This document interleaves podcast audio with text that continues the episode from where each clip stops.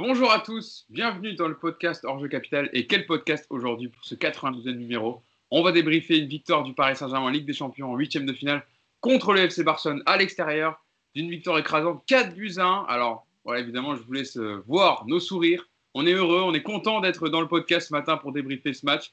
On avait pris les paris, on avait fait l'avant-match lundi. Et voilà, on va évidemment revenir sur l'ensemble du match pendant tout le long de ce podcast avec le sourire. Et je vais me tourner en premier pour présenter l'équipe qui m'accompagnait, l'équipe habituelle, vous la connaissez par cœur maintenant, mais bon, toujours un petit tour de table pour présenter les copains. Nicolas Puravo, salut Nico. Je commence avec toi parce qu'il y a un commentaire lors du dernier podcast, euh, dans les commentaires YouTube, qui m'a dit Pourquoi vous présentez toujours Nico? Enfin, pourquoi tu présentes toujours Nico en dernier? Et bien, cette fois, tu seras présenté. Je te remercie d'ailleurs, c'est le membre de mon fan club. Pour l'instant, ils sont que un. Il n'y a que lui. Donc, bah écoute, salut, bonjour à tous. Euh, ravi d'être avec vous ce matin. Qu'est-ce qu'on leur a mis, les amis? Eh. Mais qu'est-ce qu'on leur a mis? Eh, si, on avait, si on avait dit une victoire 4 buts 1, je pense qu'on nous aurait pris pour des fous. Si on avait dit ça lundi, personnellement, je pense pas qu'il y en ait beaucoup. Alors, je vais me tourner vers la deuxième personne qui nous accompagne sur ce podcast. C'est Mousse qui, que vous voyez avec le sourire. Et pourquoi il a... Salut Mousse. Salut tout le monde. Alors, pourquoi ce sourire, Mousse? Bah, Déjà, lundi dernier, j'étais le seul qui était optimiste et qui, qui disait qu'on allait le faire et, sans doute avec la manière. Donc euh, voilà, tout a été réuni hier soir. Super soirée, j'ai très bien dormi. Je me suis même levé plus tôt que d'habitude. J'étais tellement excité par, euh, pour débriefer ce, match que voilà, j'étais debout aux aurores, un peu fatigué, mais, mais tellement heureux. Voilà, après ce qu'on a, après ce qu'on, le, vol qu'on avait subi en 2017, euh, leur en mettre 4 euh, chez eux et en plus sans Neymar. C'est formidable. Voilà, donc ouais, super soirée et ça va être une super semaine. Ouais, effectivement. Yacine Amnet pour compléter la bande. Salut Yass. Bon, toi aussi, tu es très heureux aussi ce matin. Il n'y a pas grand chose, franchement, à retirer de négatif. Hein. Mais, alors, salut à tous déjà. Euh, alors en fait, enfin les gens vont comprendre que, voilà, aujourd'hui je réalise mon rêve. C'est mon rêve de débriefer que des matchs comme ça. Et c'est pour ça que je suis aussi critique dans les autres, parce que moi j'aimerais faire que des podcasts comme aujourd'hui. Ah, mais du coup, tu, te régales deux fois par an en fait. Bah ouais, mais bon, c'est déjà ça. Hein. Il y en a qui se régalent pas du tout. ah mais voilà, vous le savez, Yacine est, quelqu'un d'exigeant, mais il demande cette exigence parce qu'il sait que le PSG est capable de livrer des prestations comme hier soir. Malheureusement, pas tout le temps le cas, mais quand ça arrive, ça arrive. Juste si, je peux rajouter, ouais. Juste si je peux rajouter un truc pour dire que ce club rend fou. C'est quand même qu'hier, j'ai reçu quelques textos pour dire attention, parce que quand même, on a déjà vécu des trucs de fou. Et j'ai même reçu un texto, ça me permet de parler un peu des gens avec qui j'échange. Euh, ah, j'ai pas aimé le quatrième but parce que j'ai peur que ça les mette trop en confiance. Tu vois, on est limite à se dire vaut mieux gagner 3-1, vaut mieux. Tellement ce club, il rend fou on est, on est matrixé, on, devient on est un peu zinzin, hein, les supporters. Franchement, je veux pas leur en vouloir aux supporters parce qu'on s'est tellement enflammé sur euh, certains matchs. C'est pour ça. C'est tellement déçu, mais c'est vrai que après une prestation comme ça, mais je vous le dis direct, hein, on va pas être du tout pessimiste et, se poser cette question-là, euh, comme euh, t'ont dit les gens Yassine hier, parce que sinon, on s'enflamme jamais et au final, on prend jamais de plaisir. Si on commence à dire oui, mais attention, parce que même avec, avec 4 buts à l'extérieur, c'est, on, va quand même s'enflammer, enfin s'enflammer. On va revenir sur le match, mais de, de belle manière parce qu'ils ont été brillant hier soir, les Parisiens. Et justement, donc on va revenir sur ce match, évidemment, cette victoire 4 buts 1 du Paris Saint-Germain face au FC Barcelone au Camp Nou à l'extérieur. Démonstration de force des Parisiens. Copie parfaite rendue hein, avec euh, euh, une victoire 4 buts 1, avec un triplé de Kylian Mbappé, un but de Moeskin. Messi avait ouvert la marque, mais les Parisiens ont vite réagi dès la 32e minute avec Mbappé. Et puis ensuite s'ensuit le, le match que tout le monde a vu hier soir. Alors, ma première question que j'ai envie de vous poser, Yacine, je le disais, quelle démonstration de force des Parisiens. Match maîtrisé de A à Z, sans ballon et sans ballon. Grosse performance de tous les joueurs. Il n'y a même pas un joueur à cibler hier dans tous les compartiments du jeu. Est-ce que ce n'est pas le meilleur match à l'extérieur en Ligue des Champions de, de l'RQSI Le meilleur, euh, je ne sais pas, parce que celui à Manchester était aussi très bon, euh, le 2-0 euh, en 2019. maintenant, ce qui est sûr, c'est que on a senti plusieurs choses. La première, c'est que le match il avait été préparé à savoir qu'il y avait un plan de jeu qui, qui, servait des faiblesses de Barcelone, des forces du PSG, que ce plan de jeu a été respecté par tout le monde. Euh, tout le monde a fait les efforts, tout le monde a respecté ce qu'il avait à faire et tout le monde a fait ce qu'il savait faire. Euh, et la troisième chose, c'est que dans, le, dans, le, dans la gestion du match, Pochettino a eu un vrai rôle. Euh, bon, on y reviendra après, mais rapidement, par exemple, la sortie de Gay. Alors, je sais que on va tous la trouver logique, parce qu'effectivement, Gay est à la limite de prendre un, carton, un deuxième carton jaune avant la mi-temps. Mais en fait, on a déjà vécu des matchs où il y a des joueurs qui sont à la limite, et, le coach euh, pousse encore un peu après la mi-temps en se disant il y a eu la mi-temps, ça va se calmer, l'arbitre, ceci, on va gratter encore un peu de temps et on va voir. Là, Pochettino, il a pris la décision. Alors, elle paraît logique, malgré tout, il fallait le faire. Il l'a fait. Euh, donc, même lui, dans sa gestion du match, il a été, euh, il a été très bon. Voilà. Et la, dernière chose, c'est que je trouve que dans l'état d'esprit, on y reviendra aussi, mais il y a 10 minutes après le penalty, où euh, il y a un moment de flottement un peu bizarre. Euh, je ne sais pas si Barcelone a deux, trois situations, de vraies situations, dont une avec euh, Dembélé, qui écrase sa frappe. et on se dit, tiens, le match, il bascule alors que Paris était très bien dans son match. Et finalement, grâce à, tout ça, le plan de jeu et que tout le monde respecte, en fait, ils sont sortis de ce mauvais moment, entre guillemets. Ce n'était pas non plus le temps fort de l'année, mais. Mm. Donc, ça veut dire aussi qu'au niveau solidarité, caractère, voilà, peut-être qu'il y a trois ans, cette équipe, elle serait effondrée à ce moment-là, on ne sait pas pourquoi. Voilà, ils ont réagi pour faire la deuxième mi-temps notamment qu'ils ont fait. C'est vrai, Moussa, euh, Yacine a raison de le dire. Euh, dans certains matchs des champions très récents, on a vu que le PSG aurait failli mentalement, aurait plongé peut-être après le penalty, le coup dur, parce que voilà, c'est un coup du sort. Kurzawa fait pas exprès de taper sur la jambe de De Jong. Et au contraire, ils ont réagi rapidement. 7, 5 minutes après, il y avait l'égalisation d'Mbappé. On a senti qu'ils n'ont jamais vraiment flanché, jamais douté et qu'ils sont remobilisés vite dans le match parce qu'il y avait des consignes claires et qu'il y avait un point de jeu à respecter et ils l'ont euh, très bien fait hier soir. Ouais, c'est exactement ça. Il a, il, a, il a bien résumé la chose, euh, Yacine, parce que euh, en plus, avec, avec le souvenir de 2017, tu prends un but assez tôt dans la, dans la, dans la rencontre sur un penalty, j'allais dire litigieux, oui ou non. Je peux comprendre que l'arbitre siffle, mais c'est vrai que d'abord c'est involontaire, le contact il est, il est, il est, il est, il est petit. Euh, et, on a tous craint qu'après le 1-0, et c'est vrai qu'il y a une toute petite période de flottement après le, le penalty. Et, ensuite, sur, euh, sur l'égalisation d'Mbappé, là, on a, on a senti, parce que le PSG finit super bien cette première mi-temps, donc là, on a senti que, voilà, il y avait quand même un, changement dans l'état d'esprit, il n'y avait plus cette crainte de euh, bah, d'abandonner le match et de, et, de, de prendre une, une raclée, même si hier, euh, on va pas s'enflammer de ouf, on est super content, évidemment. Euh, on a battu 4-1, mais ce n'était pas un grand Barcelone, il faut quand même le, souligner. Euh, on reviendra sur les, sans doute sur les individualités euh, barcelonaises. Mais, mais non, l'état d'esprit était parfait. Et, je rebondis sur ce que disait Yacine sur, sur Pochettino. Tout, tout, a été bien réfléchi hier. Le plan de jeu, la compo de départ.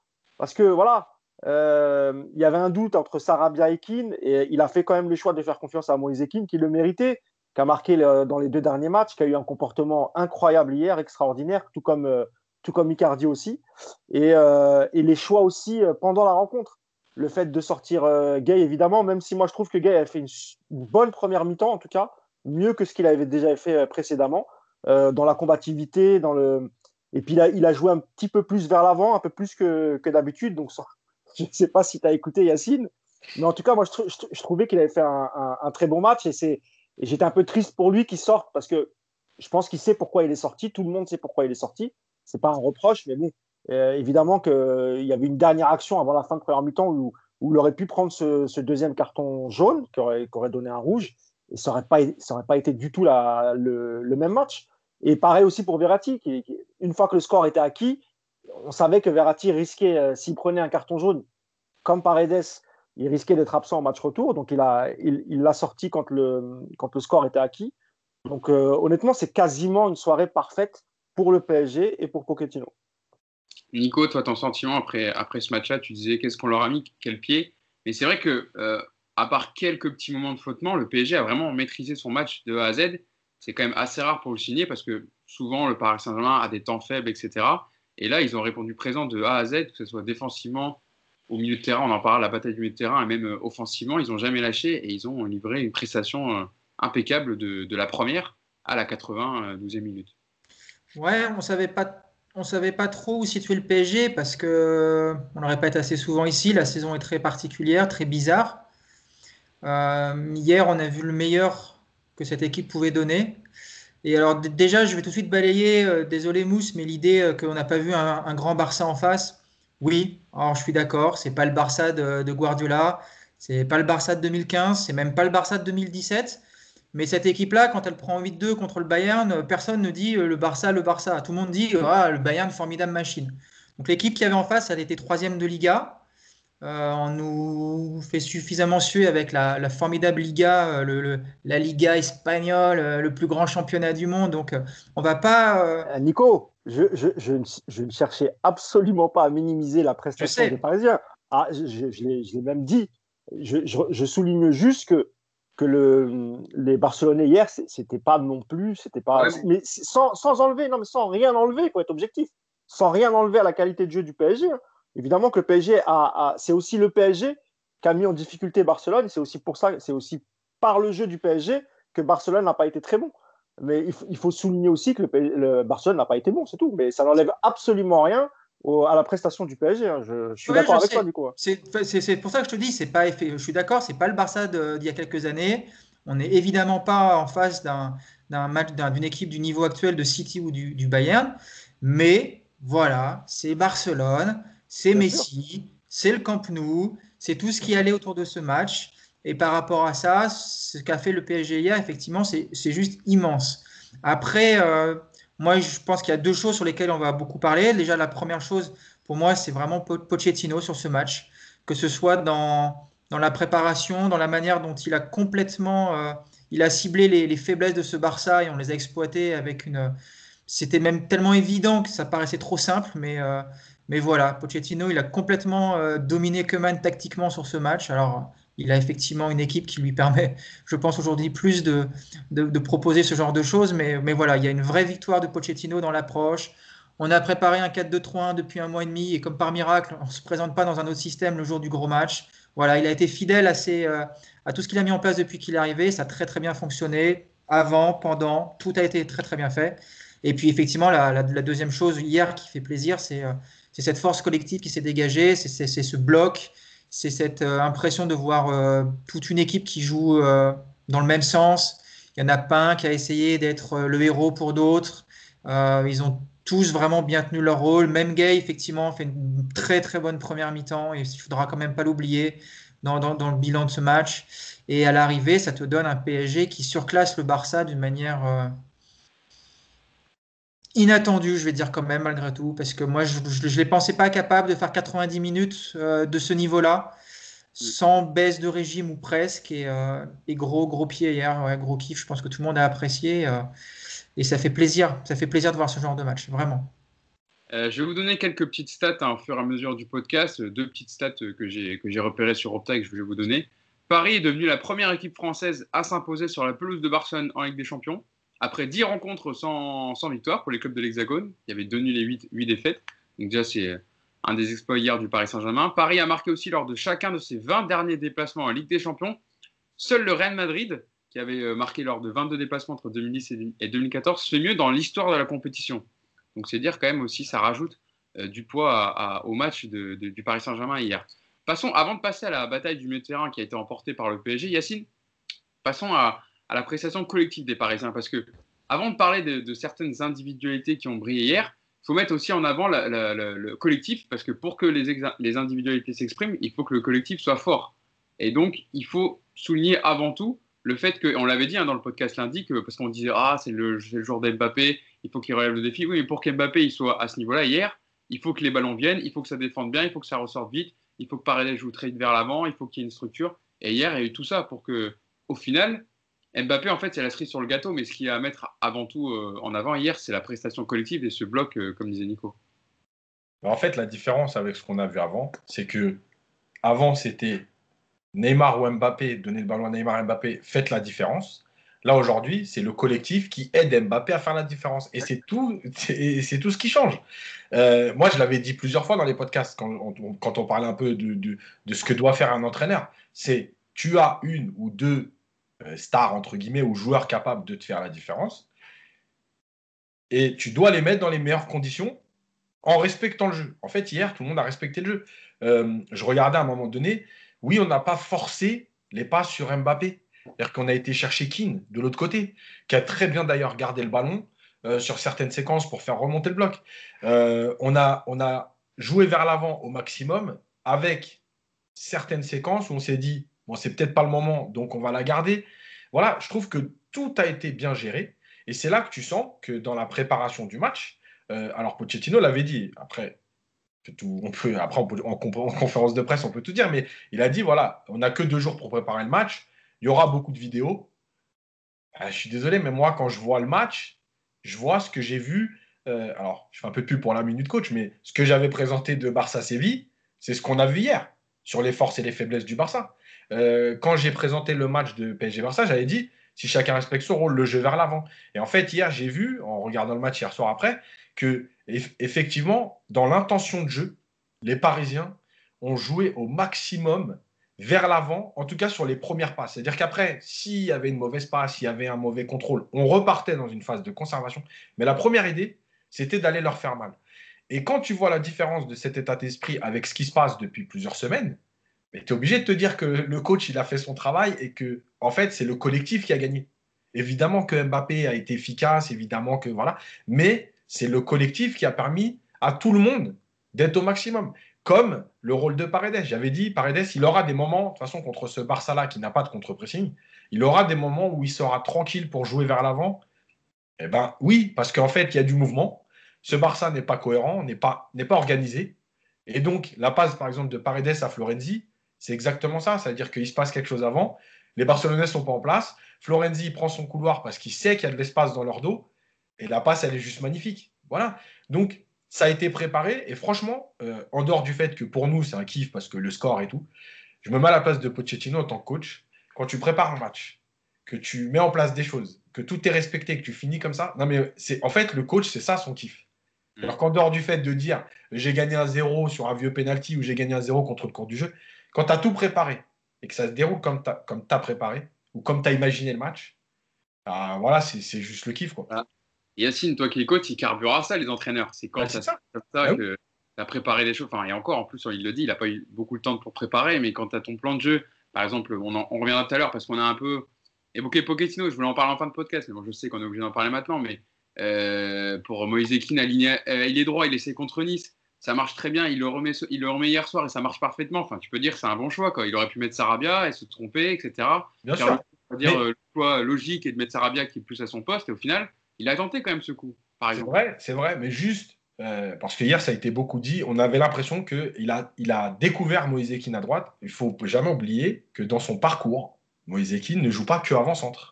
Il a joué côté droit à la Juve à Everton. Donc, c'est pas non plus euh, euh, comme si tu avais décidé de mettre Marco Verratti latéral droit. Tu vois, c'est pas non plus. voilà. Il l'a déjà fait. Après, effectivement, vu qu'il l'avait pas fait au PSG, oui, c'était euh, quelque part un, pari. Est-ce qu'il était capable de s'adapter tout de suite à, ce rôle-là, alors qu'il avait joué qu'avant-centre depuis son arrivée? Hmm. Passons au milieu de terrain, à la bataille du milieu qui a été remportée par, par le Paris Saint-Germain. Et Mousse, je vais te lancer dessus parce que le trio euh, Verratti, Paredes, Gay euh, a brillé vraiment hier et a étouffé complètement le milieu barcelonais qui était Frankie de Jong, Pedri et Busquets. Euh, ils ont été bien coordonnés dans le repli défensif, dans les courses, dans la réduction des espaces pour pas laisser le temps au milieu barcelonais de se retourner. Ils ont annihilé tous les circuits de passe préférentiels du, Barça, que ce soit côté gauche avec les montées de Jordi Alba, que ce soit la connexion Messi-Griezmann qui était quand même bien mieux depuis, euh, début, début de l'année en 2021. Vraiment, hier, euh, j'ai fait le débrief avec le club des 5 et Bilal parlait d'un triangle des Bermudes qui a aspiré les milieux barcelonais, on les a jamais revus. C'est un peu ça en fait, Moussir. Vraiment, ils ont été coordonnés, travail sans ballon, très propre à la récupération.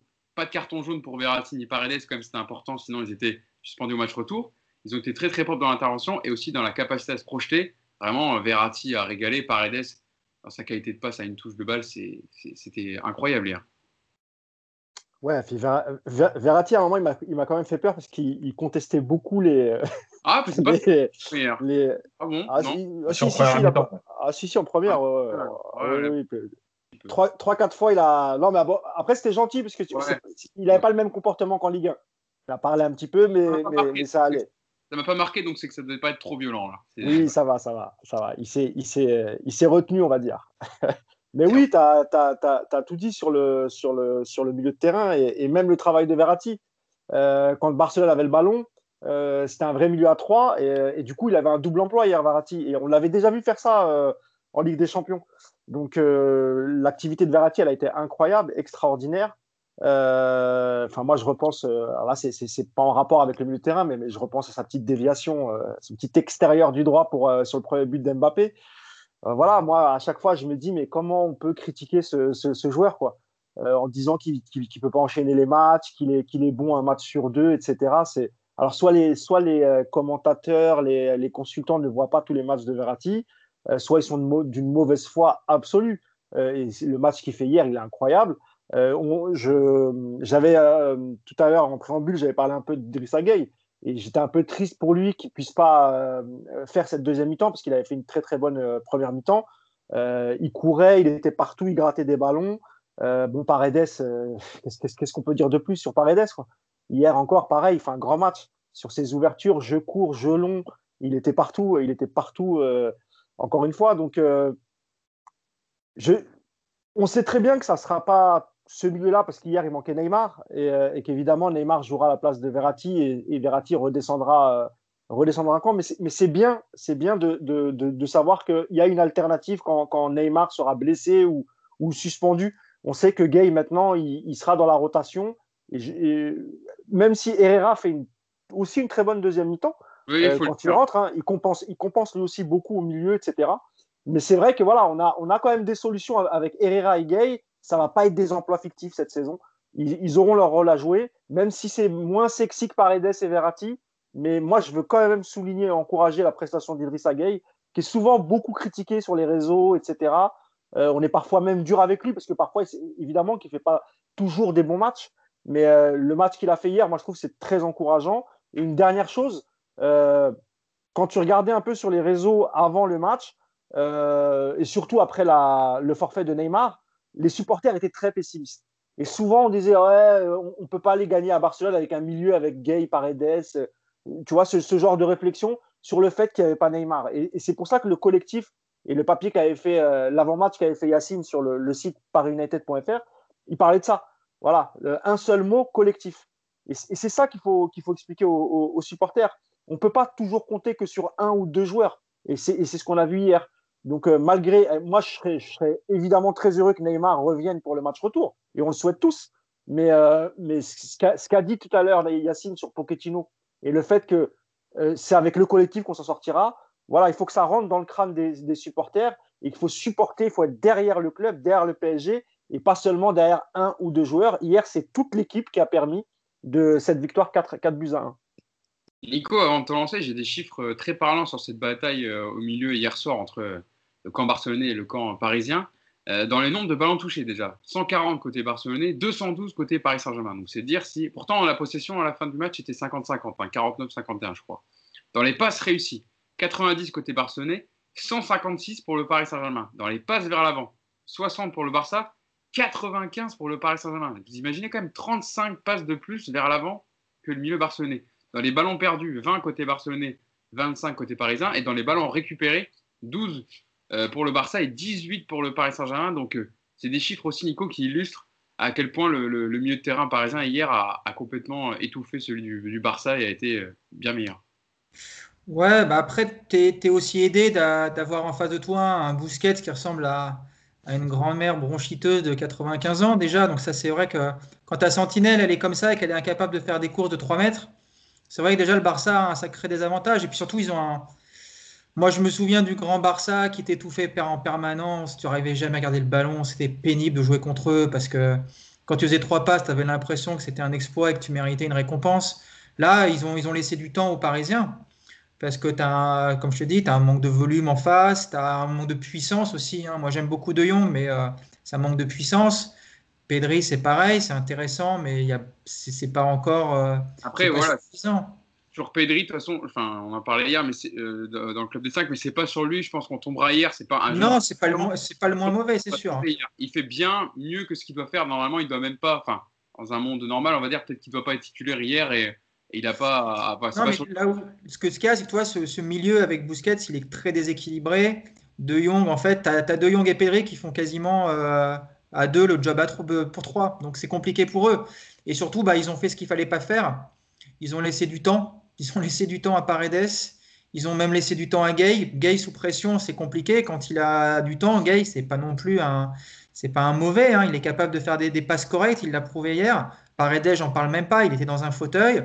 Bon, Verratti, lui, c'était un extraterrestre hier. Euh, dans ce rôle hybride, il est juste incroyable, effectivement. Et euh, à partir du moment où tu laisses du temps aux Parisiens et qu'en plus le Barça jouait sur un bloc quand même positionné assez haut, bah, ça a donné ce qu'on a vu hier, des espaces dans leur dos. Et puis, on s'est, tu te régales. Mais euh, le, PSG n'est pas le premier à, profiter de, ce, de, ce, dispositif en face. Sauf que euh, Paris, techniquement, les trois, ils ont été, euh, ils l'avaient déjà montré. Hein.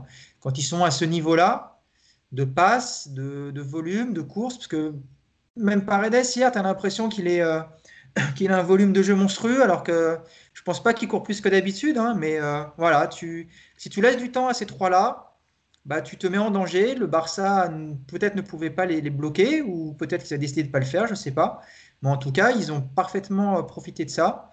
Après, moi, j'ai aimé effectivement leur coordination entre eux. J'ai aimé euh, cette manière de toujours euh, coulisser pour euh, réduire les, espaces avec les lignes de devant et la ligne de derrière. Là, il y a eu un vrai travail sur les trois lignes et c'était très intéressant. Et, puis, on a vu du coup un, super match sur secteur de jeu. Et on a coutume de dire que le, match de foot, c'est que ça se gagne au milieu. Bah, il n'y a pas du coup, il n'y a, aucune surprise à l'arrivée au score parce que Paris a été mais ultra dominateur dans ce secteur de jeu. C'est pour ça que je voulais commencer euh, en thématique sur ce milieu bataille du milieu, parce qu'on le dit souvent dans les gros matchs comme ça, c'est au milieu de terrain que la différence se fait. Et elle s'est fait hier soir, notamment dans ce compartiment. Yacine, on a parlé euh, des trois milieux de terrain qui ont été présents euh, défensivement, qui ont gratté beaucoup de ballons, qui ont été brillants techniquement. Mais dans le rapport aussi offensif, ça a été remarquable parce que Moussa en parlait, la petite déviation du fait d'avoir un, Marco Verratti plus haut sur le terrain, bah, ça permet de l'avoir dans la surface hier, chose qu'on ne voyait pas souvent en fait. Et ça, c'est un vrai choix de Pochettino de l'avoir placé. On en a déjà parlé beaucoup dans le podcast, de le placer plus haut euh, sur le terrain. Et ça se voit hier sur le premier but. Met cette petite déviation euh, magnifique pour, pour euh, Mbappé. Il y a Paredes qui fait cette passe en une touche pour Florenzi, qui va ensuite centrer. C'est repoussé par Ter Mbappé suit bien. Au-delà de leur rapport défensif et du, cadrage qu'ils ont fait du milieu de terrain barcelonais, offensivement aussi, ils ont été très présents. Alors, faut rendre à Emery ce qui appartient à Emery. Le premier qui l'a tenté au PSG, c'est quand même Emery. Sauf qu'à ce moment-là, il n'avait pas le groupe avec lui. Il a été obligé de vite revenir en arrière. Mais le premier qui, poste, qui met euh, Verratti en 10, c'est Emery en début de saison, justement, quand il arrive. Et bref, tout le monde n'est pas tout à fait d'accord, donc ça change. Parce que je crois que Pastore est blessé à ce moment-là, c'est pour ça. Oui, oui, mais justement, bah, là aussi, malgré tout, c'est parce que Neymar. Euh, mais, mais c'était. Euh, il avait cette idée-là aussi, parce que, parce que Verratti, lui aussi, comme Keane tout à l'heure, euh, dans sa formation à Pescara, il est numéro 10. Il redescend au fur et à mesure des catégories, enfin quand il arrive chez les seniors, parce qu'en 10, bon, tu as, le, le, jeu dans ton dos, il y a plus de tampons, donc voilà, mais, mais c'est sa formation. Euh, moi, j'ai envie de dire, il y a deux choses, c'est que, en fait, Verratti et Paredes, euh, ils ont eu deux vrais rôles. C'est-à-dire qu'aucun n'a empiété sur l'autre. Des fois, quand Verratti joue plus bas, en fait, il y a un peu ce, truc de qui doit faire la passe, qui doit déclencher, est-ce qu'on joue long Là, en fait, avec ce Verratti qui se balade là-haut, euh, bah, Paredes, il est un peu plus libre pour organiser le jeu plus bas, et on peut trouver ce relais plus haut. Et ce relais qui, qui sait garder le ballon et donner des ballons en une touche. Euh, tu vois, par exemple, bon, Neymar, il sait le faire quand il a envie. Mais Neymar, il est aussi capable d'enchaîner les touches de balle. Verratti, malgré tout, quand il faut le faire, il sait jouer, il sait alterner. Euh, la deuxième chose, c'est que, alors je disais, il y a Leonardo, il avait inventé le fameux 4-2 fantasy avec les quatre joueurs euh, qui sont libres devant. moi, j'ai envie de dire que je le dis depuis plusieurs semaines et plusieurs mois, etc. Mais avec, avec Verratti, en fait, le système, c'est 4, Verratti, et 3. Voilà. Verratti, il te permet d'être en 4-2-3-1, il te permet d'être en 4-3-3, il te permet de garder le ballon en bas, il te permet de trouver des passes là-haut. C'est ton animation à lui tout seul. Alors, ça minimise pas du tout les autres. Hein. Euh, si Verratti était bon aussi, c'est grâce aux autres. Parce que euh, lui, encore plus que les autres, il ne peut pas exister tout seul. Mais euh, ce joueur, il te permet de, en fait, de tout animer. Parce qu'il faut regarder en première mi-temps notamment et un peu en deuxième mi-temps en fait, quand euh, Paris n'a pas le ballon vraiment sur les attaques placées de Barcelone, pas sur les contres, c'est lui qui vient aider Kurzawa euh, à défendre sur Dembélé. Et euh, dans la minute coach, par exemple, il y a une situation où je vais montrer comment il est venu aider Kurzawa et comment en fait il oblige Dembélé à ressortir le ballon au lieu d'aller percuter Kurzawa parce qu'il vient se positionner et il dit à Kurzawa en gros va fermer là-bas, de toute façon, comme ça, lui, il peut pas y aller. Moi, je ferme ici, je suis là. Et en fait, il n'aura pas le choix de revenir en arrière. Et c'est ce qui va se passer. Et donc, euh, euh, Verratti, hier, il a tout fait. Euh, la passe, comme tu dis, sur le but. voilà, bah, en fait, bon, le problème, c'est qu'il faut trouver le bon instant. Mais juste au moment du centre, il met un coup d'œil, il voit Mbappé. C'est-à-dire que la passe, il la met pas genre pour dire je fais une déviation devant le but, il se passera ce qui se passera. Il a vu Mbappé. Voilà. La première, et il y a une action significative de ce que Paris a décidé de faire. C'est la première action du match. Quand Verratti a le ballon, que Mbappé il prend la profondeur et que Verratti lui met le ballon par-dessus. Et Mbappé rate son contrôle. Et ben en fait, quand j'ai vu cette action, je me suis dit, tiens, je crois que le plan de jeu, il est clair. On va être en place, mais par contre, à la récupération, il y a des déclencheurs. Quand Verratti a le ballon, il va se passer ça, etc. Parce que l'appel d'Mbappé, il est très bon. Mais euh, il n'y a pas de décalage. C'est-à-dire qu'il y a trois Barcelonais et il passe entre les trois. Ça veut dire que c'est vraiment en se disant, on est là pour leur faire mal avec la vitesse. Et la qualité de passe de Verratti et Paredes. Et la dernière chose, c'est qu'en première mi-temps, il faut regarder le festival de, de passe en première intention de Paredes. Euh, il a pris des ballons et pratiquement orienté face à la ligne de touche, il mettait des ballons vers l'avant sur Icardi, sur Mbappé, sur Kim. Encore une fois, moi je suis d'accord pour dire que peut-être. Souvent, il y avait ce circuit euh, hier, je te coupe deux secondes, il y avait ce circuit Marquinhos, Paredes et Paredes qui enchaîne directement. C'est vrai. et, je redis que oui, c'était ce Barcelone-là. Ça veut dire que je l'avais dit avant, Paredes aura du temps aujourd'hui. Contre Liverpool, par exemple, peut-être qu'il sera en difficulté. D'accord? En tout cas, quand tu lui laisses ce temps-là, il n'y a rien à dire. Avec le ballon, il n'y a rien à dire. Après, en plus, là où, il est, intéressant, c'est que, et c'est là aussi où Pochettino, c'est intéressant ce dispositif à 3, c'est que tu mets Paredes un tout petit peu en dessous, de, à la perte du ballon, un petit peu en dessous de Gay et Verratti, parce que tu sais que Gay, bah, il a le volume de jeu pour justement aller aider euh, côté droit avec Florenzi. Tu mets Verratti euh, son pendant côté gauche, comme le Diaz, pour aller aider Kurzawa. Et à l'arrivée, tu as effectivement à la perte du ballon un milieu qui. Tu passes en 4-3-3 en fait à la perte du ballon et euh, tu as vraiment deux joueurs qui sont euh, ultra, ultra présents dans leur volume. quoi. C'est aussi pour ça où c'est assez, assez rigolo quand on entend des personnes qui t'expliquent que Verratti n'a pas de volume de jeu pendant 75 minutes. En plus, je rappelle qu'il en est d'une semaine sans jouer, enfin même plus, hein, ça faisait 9 jours qu'il n'avait pas joué. les 75 minutes en termes de volume de jeu de Verratti hier, c'est juste mais monstrueux. C'est vraiment monstrueux ce qu'il fait. Et donc, à l'arrivée, euh, en plus, dès que tu récupères le ballon, lui, il monte d'un cran et puis il va se retrouver au niveau de la surface. Donc, hier, ce qu'il fait, en termes de kilomètres, en termes de course, en termes d'intensité, euh, qu'on ne vienne pas nous dire que ce mec-là, il a une hygiène de vie qui n'est pas compatible au haut niveau. Parce que ce match-là, hier, en termes justement de, physique, c'est absolument incroyable. À la mi-temps, il y a donné par RMC Sport c'était le joueur parisien Verratti qui avait couru le plus. Il était à 5 km 7 déjà. C'était Franck de Jong en deuxième à 5 km 6, mais c'est pour vous dire à quel point il a couru. Il a été partout. Euh, il a fait la, le, comment on appelle ça, le, mince, la, comment on appelle ça? Sur une voiture? Ah, l'essuie-glace. L'essuie-glace. J'avais un trou, désolé. L'essuie-glace, pardon. Oui, Mousse. Ouais, juste un dernier mot sur, euh, sur Paredes. On sent que Pochettino, il a quand même fait un, un, de ses hommes de base au milieu. Euh, hier, hier, au premier arrêt de jeu, je crois, au deuxième arrêt de jeu, euh, c'est à Paredes qui parle. C'est pas, c'est pas à Marquinhos, c'est, Paredes à qui il parle sur le long de la touche. Et c'est aussi ce qui permet aussi à Verratti d'être bon, comme l'a dit euh, Yacine. Et, Paredes sous Pochettino, il prend une, vraie, vraie dimension au, Paris Saint-Germain, je trouve. Mais c'est ce que je voulais dire, Mousse, parce que euh, enfin, voilà, c'est un des choix forts. ah, pardon. Non, non, non, t'inquiète, il n'y a pas de souci. Hein. Au moins, ça veut dire qu'on a, on a les mêmes idées en tête. Et c'est vrai que c'est un vrai choix de, de Pochettino euh, de mettre Paredes vraiment devant cette défense, de l'installer en plaque tournante. Il a été blessé les deux premiers matchs contre Saint-Etienne et le match d'après en Ligue 1. Et depuis, il n'est jamais sorti du 11. Il a toujours commencé titulaire les matchs quand même. Et moi, ce qui m'a marqué, en plus de sa qualité de passe qui a été incroyable en une touche, euh, c'est le calme qu'il a eu en fait. Parce qu'on a souvent dit Ah, Paredes, il peut péter le plomb dans les gros matchs, euh, il ne sait pas se tenir, on voit plus souvent quand il fait des fautes. J'en ai pour, enfin, voilà, pour preuve les, derniers matchs, notamment aussi contre Marseille, où, beaucoup étaient énervés par son comportement. Là, hier, vous avez vu quand même le calme qu'il a gardé, même le sang-froid qu'il avait. Le match était correct aussi, Hugo. Le match était plutôt correct hier. Mais euh, à l'entrée de Quand tu as une chialeuse comme, euh, comme Bousquet sur chaque contact, non mais ça, moi, je dis franchement, il faut garder son calme parce que Bousquet. Euh, et, et, en plus, je disais dans le calme dans son comportement, mais aussi quand il avait le ballon, parce que il était toujours calme, il essayait toujours de chercher la zone, euh, de cibler la bonne zone. Euh, il s'énervait jamais. Et ça, ça rassure quand même une équipe. Quand tu as un milieu comme ça qui est aussi tranquille avec le ballon et qui panique pas, bah, ça permet quand même un peu d'avoir un peu de sérénité pour, pour tout. Pour et, je rappelle que, et, je rappelle que Leonardo a toujours voulu s'en séparer. Donc, moi, je pense que je pense qu'il va rester un, sacré bout de temps par Edes. quand tu vois que ce soit sur le terrain et en dehors du terrain, comment il est apprécié, notamment par des joueurs comme, comme Neymar, qui sont plutôt rassurés de voir euh, Paredes au, milieu de terrain pour plusieurs raisons, et notamment le bodyguard aussi, tu vois.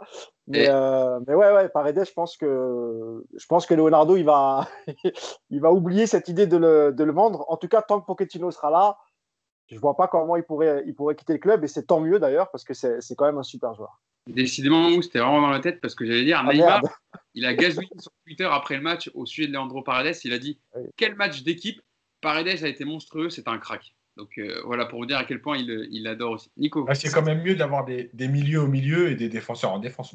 c'est un avis personnel. non, bah, Une bise à Tourelle.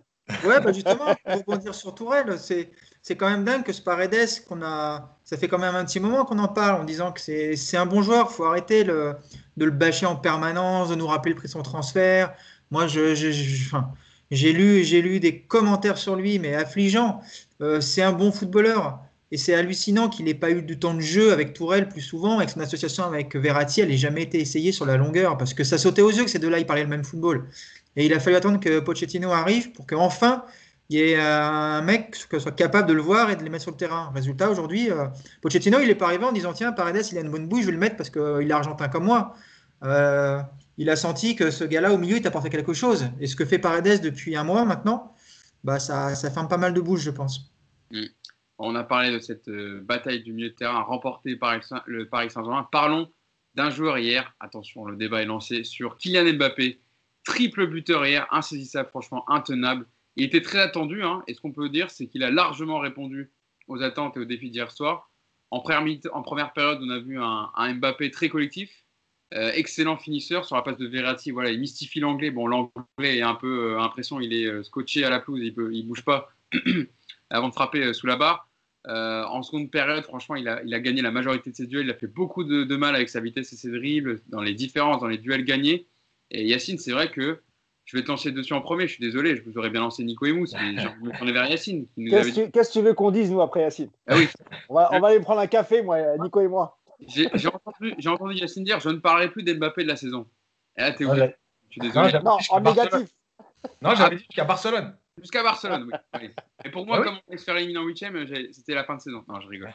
Euh, non, sur le match de Kylian Mbappé hier, franchement, dans la qualité de ses choix, pas de prioriture avec le ballon, du jeu en une, deux touches, euh, buteur décisif, c'est ce qu'on attendait. Voilà, de cette cerise sur le gâteau qui a subi le collectif prestation parfaite du, de l'attaquant français hier, Yacine.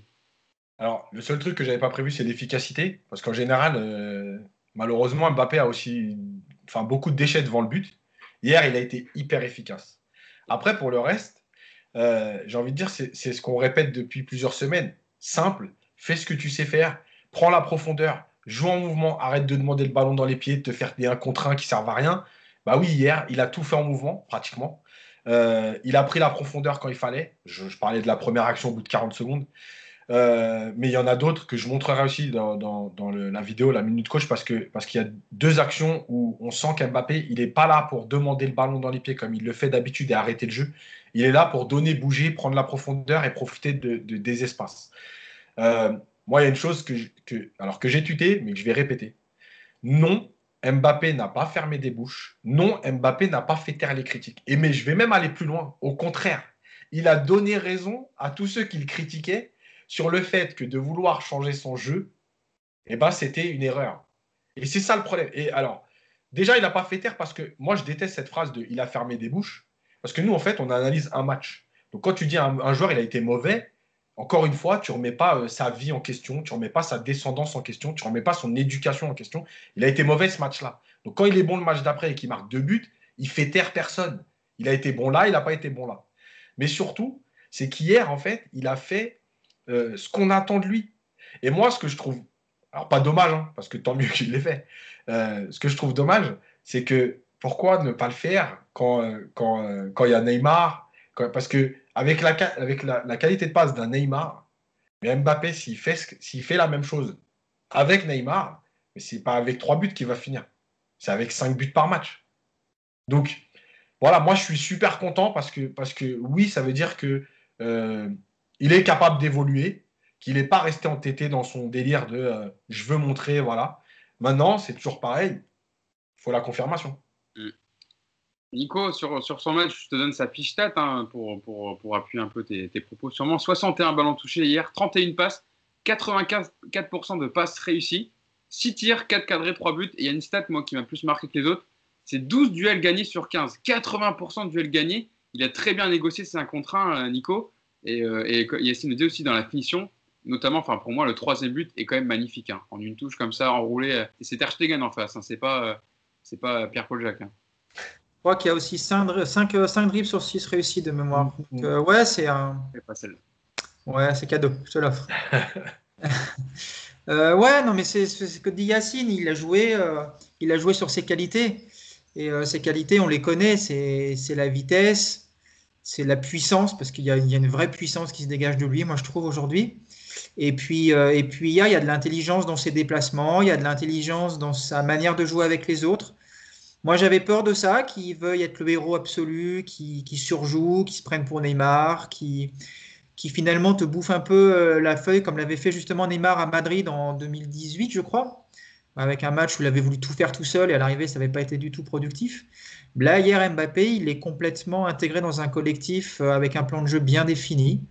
Il s'y est tenu et puis, euh, et puis il a été clinique. Il a été clinique. On peut lui reprocher juste d'oublier Keane sur, euh, sur deuxième mi-temps sur sa frappe. C'est quasiment la seule, le seul moment où il est un petit peu moins lucide parce que c'était pas le bon choix de tirer. Mais il, ne lève pas la tête de l'action. Il lève pas la tête, oui, il regarde pas. Il n'a pas regardé, effectivement. C'est le seul regret que tu peux lui, de, le seul reproche sur le match, parce que pour le reste, il a été, il a été brillant. Et puis ouais, comme tu dis, ce dernier but, euh, c'est beau, c'est beau. Ça m'a rappelé un petit peu le but qu'il met contre Lille au parc euh, avec une frappe comme ça, sur, qui il met Ménian une frappe comme ça en première intention enveloppée. Voilà, c'est ce côté, euh, se pose pas de questions, instinctif. On l'avait un peu perdu ces dernières semaines, ce côté-là. Et quand il joue comme ça, comme il était à Monaco d'ailleurs, il est irrésistible. Il est irrésistible. Et, euh, hier, ça a été le Mbappé qu'on aimerait voir euh, tous les week-ends, bien sûr. Moi, ce qui m'a fait kiffer encore plus que le but de Mbappé, le troisième but, sa frappe, c'est quand même l'ami qui euh, amène le ballon jusqu'à lui, à, à, la petite passe décidément. Qui c'est qu'il a fait C'est John Draxler. Je sais pas si vous voulez, on peut remonter au, fil de, au début de l'action. Il est quand même à l'entrée de, de, à de la surface parisienne. C'est à la suite d'un centre euh, de, de pense que ça doit être Dest ou non, ou Minguesa qui est rentré. Ouais, c'est Minguesa. Minguesa qui centre. T'as euh, Draxler qui récupère à l'entrée de la surface. Il se la lève un peu devant Messi. Bon, évidemment, Messi, comme il n'a pas marché, il n'a pas couru du match, bah, il n'a pas, beaucoup, pas intervenu. Petit 2, relais avec Icardi, on en parlera tout à l'heure, mais Icardi, voilà, qui est là dans ce point d'appui qui a été très intéressant. Il la remet. Danilo Pereira la remet direct. Et ensuite, Draxler, franchement, il attend le moment parfait dans le point, enfin, quand on parle de point de fixation et d'attendre vraiment le, le, bon timing, voilà, c'est le bon timing, chercher le mot. Mais il n'est pas attaqué du tout, moi, c'est ça qui m'a surpris en fait. Bah, en fait, que je veux non, dire. alors les mecs courent à côté de lui, on dirait. Ouais. Les, les défense, de toute façon, les, les défenseurs barcelonais, ils ont joué à reculons tout le match. Donc, à chaque fois ouais, que ouais. les la balle, ils reculaient, alors que en face, par exemple, on a vu un Marquinhos qui avançait. Vous avez vu, des fois, il était en 6, voire numéro 8, il prenait des ballons au-dessus de la ligne médiane, quoi. Et ce qui m'a marqué, c'est les défenseurs barcelonais qui à chaque fois qu'Mbappé a le ballon, reculer, reculer, reculer, jusqu'à être limite dans le but de Ter Stegen. C'est assez, euh, assez parlant quand même. Hier. Je vais juste, ouais, oui. en fait, sur l'action, le problème, c'est qu'ils ne peuvent pas intervenir. Et je vais en parler parce que j'étais obligé de l'apprendre, cette action, dans la, dans la minute coach. C'est que les, le fait que Icardi, euh, Mbappé, etc., en fait, continuent leurs appels, ça oblige les défenseurs à ne pas pouvoir sortir. Et, et, tu vois, quand on disait les courses, des fois, qui ne servent à rien, si Icardi s'écarte ou stoppe son appel, en fait, là, ils peuvent intervenir le fait de que tout le monde continue. Il n'y a plus voilà. solution à gauche. Donc euh, voilà, ils sont obligés en fait. Et justement, c'est vrai que l'intelligence de Draxler, c'est d'avoir attendu le oui. moment où De Jong se dit bon, je ne vais pas le laisser aller jusqu'au bout, donc je rentre. Au moment où il rentre, bah, il décale Mbappé et c'est fini. Quoi. Eh, Mousse, pour, pour parler du match Mbappé, quand même une petite stat avant que je te lance, avant que je te lance dessus. Avec 110 buts, hein, donc avec les 3 buts qu'il a marqués hier, Kylian Mbappé, quand même, est devenu le troisième meilleur buteur, toute compétition confondue, de l'histoire du Paris Saint-Germain. Il est passé devant Paoletta et ses 109 buts. Euh, il reste évidemment que Ibrahimovic qui est deuxième avec 156 buts et Cavani, évidemment le meilleur buteur de l'histoire du club avec 200 buts. Mais voilà, hier Mbappé, Mousse, au-delà de son match, etc., même dans les stats, il rentre un peu plus dans l'histoire du PSG. Et la question que je voulais te poser, c'est Est-ce que c'est un match qui marque l'aventure parisienne de Kylian Mbappé et qui peut jouer peut-être dans une possibilité de contrat, d'avenir de, plus florissant On le sait avec sa prolongation de contrat qui est dans, dans toutes les têtes au Paris Saint-Germain? C'est 111 buts. Hein. Ouais, c'est ça, c'est 111. 110, c'est après le doublé en fait. Il a raison, c'est 111 buts. Ah, 111. Alors, je sais pourquoi, je pense parce que j'ai pris la stat d'Octa, mon avis, après son doublé. C'était après le doublé et pas à la fin du match. Donc, mais coup pas, Nico, t'as bien vu. 111 buts pour Kylian Mbappé, troisième meilleur buteur. Bah, déjà, je vais, sur, sur Mbappé, je vais commencer par dire qu'il a fermé les bouches. Voilà. c'est bien, donc ça veut dire qu'on a un petit débat là. non, non, mais je... non, non c'est pour t'inquiéter, Yacine. Ah, merde. Non, mais il a été, il a, il a été énorme. Hier, il a, il a quasiment réussi tout ce qu'il qu'il voulait faire. Euh, il, y a, y a, y a, une action moi, qui a été assez, assez symbolique où, où je pense que peut-être en Ligue 1, il aurait tenté tout seul et, et, il aurait sans doute perdu le ballon en face à face. Rappelez-vous cette action où, où, où il, il, a le ballon à l'entrée de la surface et il décale rapidement euh, Icardi. Icardi décale euh, Keane qui malheureusement euh, frappe. D'ailleurs, Icardi ne va pas décaler Keane. Hein. Icardi doit tirer sur l'action. Ouais, c'est vrai, c'est vrai, sans doute, ouais, ouais, sans doute, sans doute. Mais c'était, c'était bien vu, mais c'était, c'était peut-être pas, il a, le décalage n'était pas très bon, on va dire. Voilà. Mais sur cette action, c'est typiquement en Ligue 1, par exemple, Mbappé, il aurait tenté de le, tenté de le faire tout seul. C'est pour ça que hier, il a vraiment été euh, très collectif, très bon. Euh, qu'est-ce qu'on peut dire de plus sur ta question sur le, le fait qu'il ait mis 111 buts, pardon? Ouais. ouais c'est un match marquant dans l'aventure parisienne de Kylian Mbappé. Oui, bien sûr. Bien sûr. Bien sûr, parce qu'il il, lui a souvent été reproché à Mbappé de ne pas être efficace dans les, matchs à élimination directe, ou en tout cas euh, sur les, après les phases de poule. Parce qu'en en phase de poule de Ligue des Champions, depuis 2017, on ne peut pas reprocher grand-chose à, Mbappé. Il a mis un paquet de buts, un paquet de passes décisives. Euh, il a souvent répondu présent, donc on n'a rien à lui dire. Après, c'était plus dans les matchs à partir des huitièmes où, euh, où on trouvait qu'il avait pas, mettait pas assez son empreinte sur le jeu, qu'il n'était pas assez décisif, comme pouvait l'être par exemple, vu qu'on les compare à des joueurs tels que Ronaldo euh, au Real et à la Juve ou Messi à, Barcelone. Donc euh, peut-être que pour lui, euh, dans sa réflexion, évidemment que ça peut compter ce genre de match, de se dire voilà, euh, je joue dans une équipe avec des super joueurs et on est capable de réaliser des prestations en Ligue des Champions à l'extérieur face à une équipe comme le FC Barcelone. Donc oui, et on le sait aujourd'hui avec les problèmes économiques qui sont liés au Covid, etc., on sait qu'il y a peu de clubs l'été prochain qui pourront euh, payer le transfert et lui offrir un, salaire. Donc peut-être que ça jouera aussi dans, sa réflexion. Et, sans doute qu'il doit y avoir aussi, je pense, dans, le, dans le cadre de sa prolongation, je pense que Mbappé veut savoir aussi euh, ce qu'il attend dans l'avenir en termes de recrutement, de mercato, etc. il a un peu le même discours que Neymar. Neymar, on sait que euh, dans, euh, dans ces négociations, il parle beaucoup aussi de recrutement, de savoir avec qui, euh, qui va jouer autour de lui. Par exemple, je sais que voilà, sur, sur les latéraux, etc., Neymar, bon, il sait que c'est un peu faible comparé à, à, des grandes écuries européennes. Et je pense que dans la réflexion de Mbappé, il y a aussi ça. Mais le fait, effectivement, si jamais Paris finit le job au parc au mois de mars et qu'on atteint les quarts de finale et qu'on a un beau parcours encore comme celui de l'année dernière, évidemment que ça peut jouer dans sa réflexion et que ça pourra peut-être le motiver à, prolonger, peut-être. D'ailleurs, il y a une réaction au micro d'RMC Sport qui est euh, assez intéressante. Donc, déjà sur son match, euh, elle, aussi qui était intéressante. Euh, Kylian Mbappé a dit Je suis content, j'ai toujours voulu donner le meilleur de moi-même avec le maillot du PSG. C'est un maillot qui me tient à cœur. J'ai toujours tout donné. J'ai parfois manqué de réussite, mais je ne vais jamais me cacher. Aujourd'hui, le travail acharné paye. Et ensuite, euh, Mohamed Bouafsi l'a relancé sur, sur son avenir, toujours en suspens. Et il lui a dit, la question, je crois, c'était est-ce que c'est ce genre de match qui peut vous faire prolonger, etc. Et, et Kylian Mbappé a répondu de juste manière, je trouve. Il a dit la question revient souvent ça serait con de jouer son avenir sur un match, bon ou mauvais. Je laisse parler, je n'écoute pas trop ce que les gens disent sur mon avenir. J'ai toujours dit que j'étais heureux ici. Je suis encore plus heureux avec ce genre de match. Donc c'est vrai que Nico, même dans sa communication après match, on sent que il était content de, répondre à cette question, d'avoir marqué ce triplé qui euh, voilà, faisait pas taire certaines bouches. Mais voilà, il a dit j'ai manqué de réussite et le travail acharné paye. Et hier, ça, lui a bien, ça lui a bien réussi. Oui, Yacine voulait répondre, c'est ça?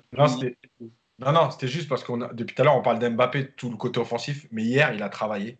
Il est venu se replacer dans les. Alors, encore une fois, il n'a pas défendu, hein, mais en tout cas, il est venu faire le travail pour coulisser. Il y a, il y a deux actions encore une fois, que je montrerai, mais en fait, où les cinq sont alignés pour défendre euh, les intervalles, pour justement pas trouver notamment Messi entre les deux lignes.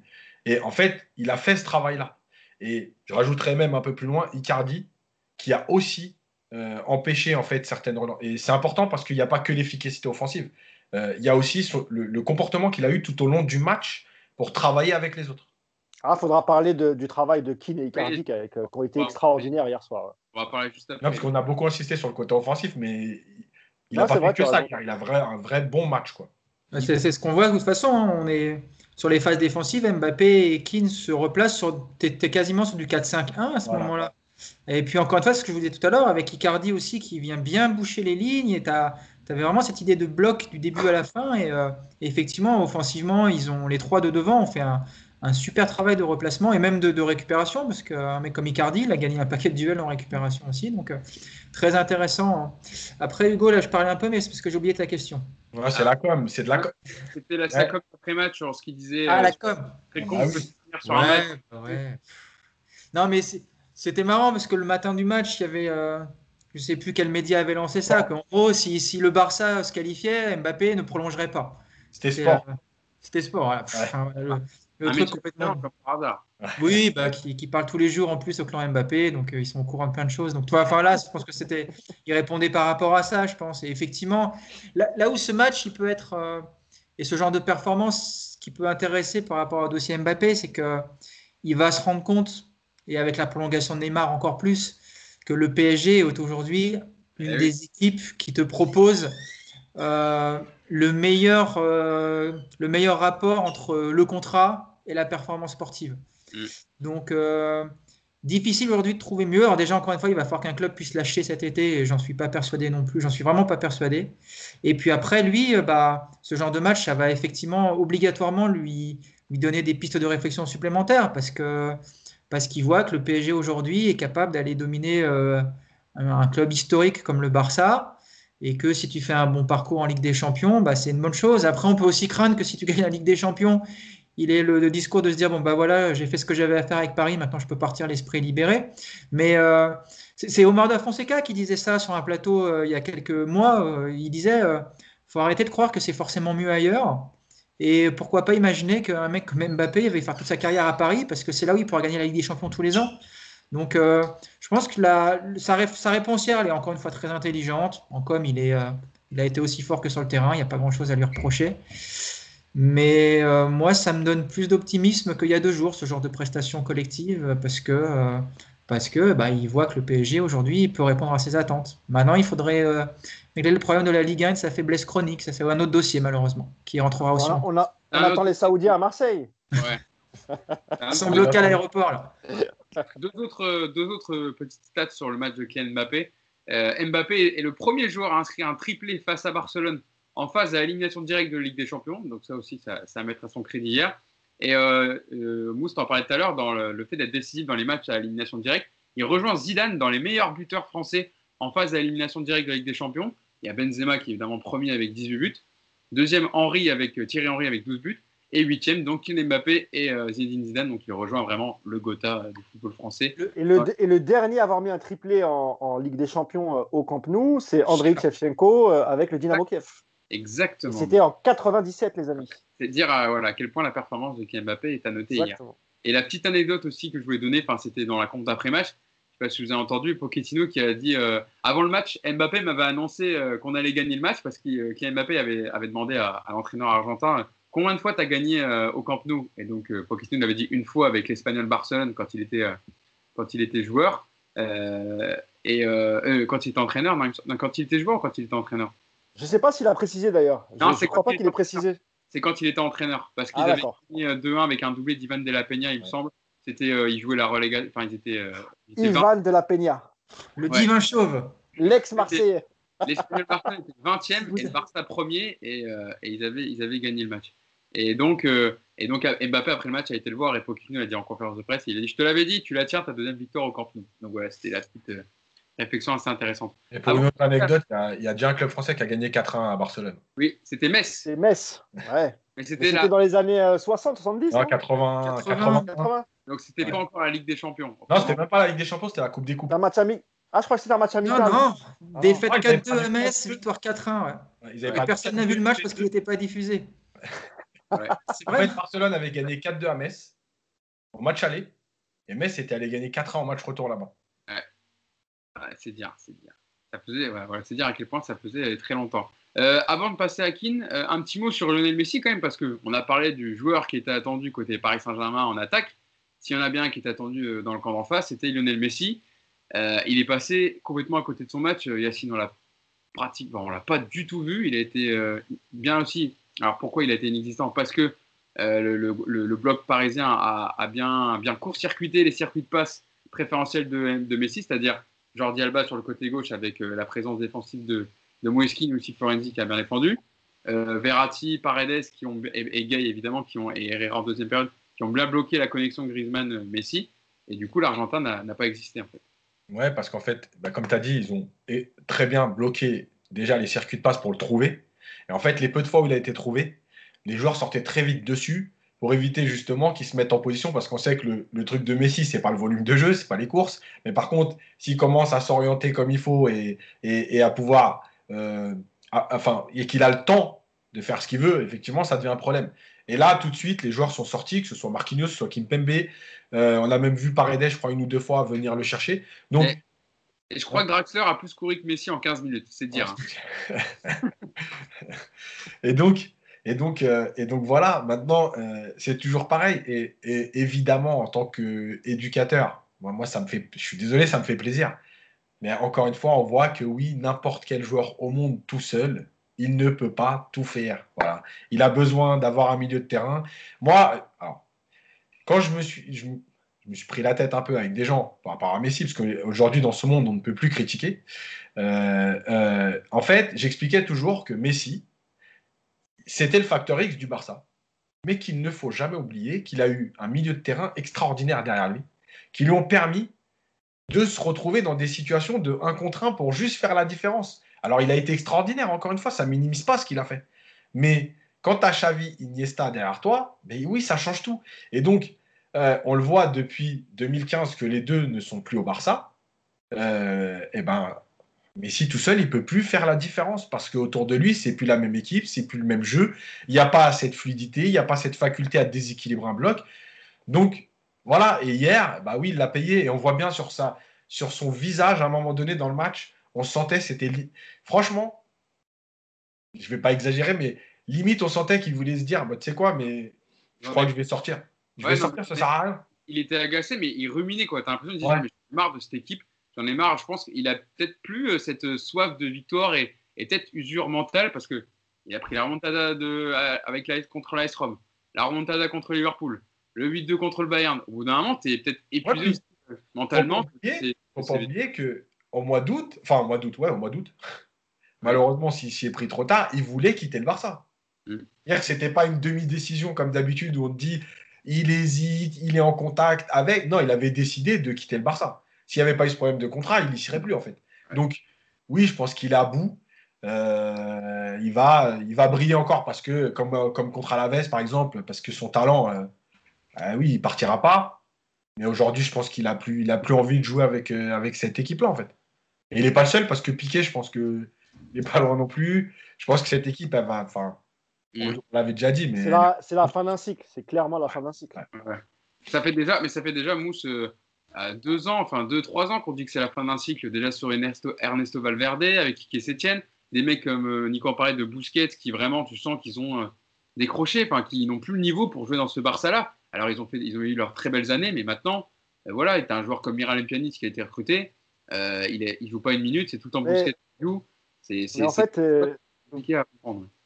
En fait, c'est ça, Hugo, tu as raison. C'est c'est surtout lié aussi à, à beaucoup d'erreurs de recrutement. C'est-à-dire que, évidemment, que le cycle, ça fait un bout de temps qu'on se dit que ça fait 2-3 saisons qu'on sent que le Barça, bah, de- de- depuis la, la victoire euh, 6-1 contre le PSG, et, et- et- et après ça, ils ont perdu Neymar. Et en fait, euh, avec l'argent, avec l'argent, parce que euh, comme c'était la- comme c'était une, une, une clause, c'est pas un paiement à crédit. Ils ont, ils ont, ils ont eu cash l'argent. C'est très rare en fait. Donc, tu avais 220, deux- plus de 220 millions à ta disposition, mais qu'est-ce que tu en as fait? Et il est là le problème du, Barça. C'est erreur de recrutement sur erreur de recrutement sur erreur de recrutement. Et ce pas des petites erreurs à 10, 15 millions. C'est des erreurs à plus de 100 millions d'euros. Et là, on parle de Coutinho. Alors moi, j'adore le joueur Dembélé, par exemple.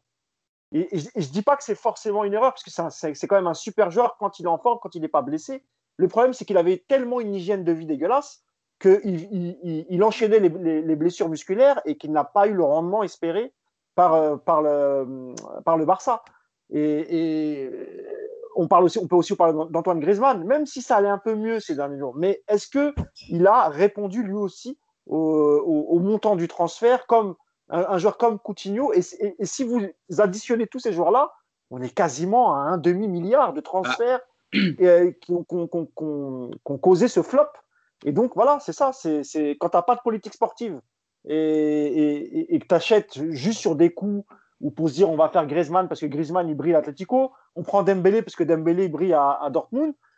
Ben voilà, voilà ce qui se passe. Sans, sans projet sportif, il n'y a rien. Et, on, l'a vu hier, même De Jong. Même De Jong. Pour moi, ah. De Jong, est-ce que, est que pour vous, c'est vraiment une réussite de Jong euh, au Barça? Bah, il, a eu, il, a eu, il, a eu, des difficultés au début, mais ça, il commence à monter en puissance et c'est enfin, le futur du, du, Barça au milieu de terrain. pour moi, c'est pas lui qu'il faut mettre euh, en échec dans le. Je pas, pas, mais, mais, mais, je pense pas que. Enfin, il, il pas non plus. Euh, voilà, ça, ça c'est pas le facteur X du, ah, de, l'effectif de Barcelone, tu vois. Je pense que Barcelone va reconstruire sur lui, donc c'est pas sur Frenkie de Jong que je taperai. Mais Alors voilà, oui, oui. Autour, il faut qu'autour, ce soit, ce soit un peu mieux. Quoi, mais voilà, Nico, c'est vrai qu'il y a des, un, joueur comme, euh, comme euh, Philippe Coutinho, que, moi, que j'adore personnellement, mais qui a coûté 140 ah millions d'euros. En fait, les 222 millions de Neymar, ils ont servi à mettre 120 millions sur Dembélé. Alors certes, il était très courtisé après sa, belle saison à Dortmund, mais euh, quand on voit le rendement et dans le nombre de matchs qu'il a joué, le nombre de blessures, bah, pour l'instant, c'est pas du tout euh, au niveau, enfin, c'est pas du tout rentable. Euh, Coutinho, voilà, coûté 140 millions d'euros. Griezmann, 100 millions d'euros. Là, le, le, Barça a plus d'un milliard de dettes. Ils n'ont même pas pu acheter un défenseur que souhaitait Ronald Koeman au mercato d'hiver, Eric Garcia, le défenseur de Manchester City, qui coûtait 5 malheureux millions. Ils peuvent même pas les mettre aujourd'hui. C'est dire à quel point la politique sportive et le recrutement a été foireux depuis X saisons. Oui, oui, bien sûr. Après, c'est un, c'est un club qui, qui, est en fin de cycle, comme ça arrive à plein d'autres, clubs. Le problème du, Barça, c'est qu'ils ont décidé de garder jusqu'au bout certains joueurs et qu'il aurait fallu tourner une page plus rapidement. Alors déjà, effectivement, il y, a des, il y a des erreurs de casting sur des, sur des joueurs que vous avez tous cités. Je pense qu'il n'y en a aucun aujourd'hui qui donne satisfaction. Il y a Braithwaite.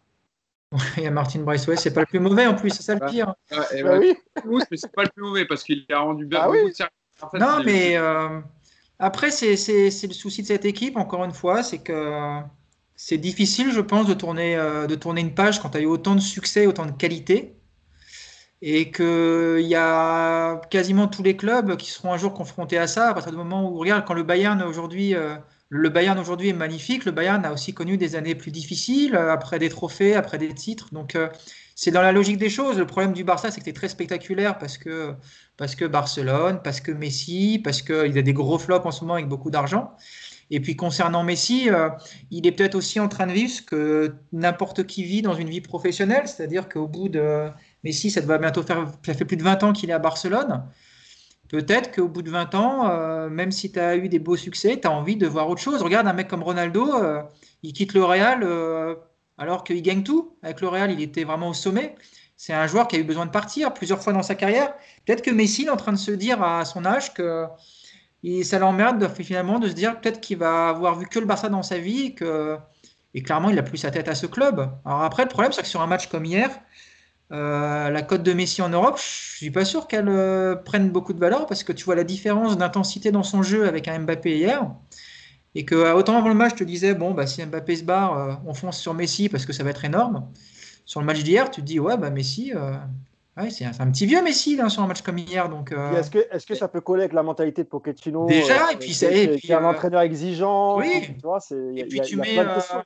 Est-ce que c'est cohérent de mettre 70 millions par an sur un mec comme Messi, là, quand tu vois ce qu'il te donne? Alors, je suis persuadé que Messi, dans un autre, à la mi-temps, tu lui donnes le maillot d'Herrera et puis tu mets Herrera dans le camp du Barça tu vois un bon Messi, je pense, sur le terrain. C'est plus le même. Là, il est, il a plus envie de jouer avec cette équipe. Ça se voit, c'est terrible. C'est terrible. Et puis, c'est même encore plus terrible pour la direction qui a voulu le garder coûte que coûte cet été. tu te dis que si c'était pour faire ça, ça valait pas le coup parce qu'ils vont pas gagner la Liga, ils vont pas gagner la Ligue des Champions.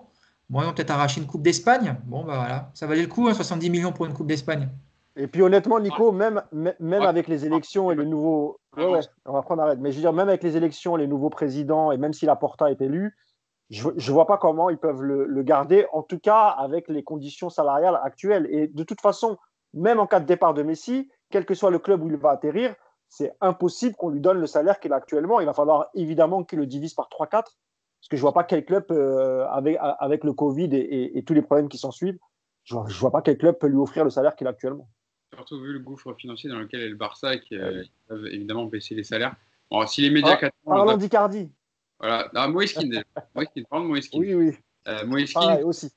On en a parlé, euh, on en a parlé euh, lundi euh, dans ce poste qu'il avait occupé contre Nice, un poste d'ailier droit dans lequel Mauricio Pochettino l'avait testé, Yacine.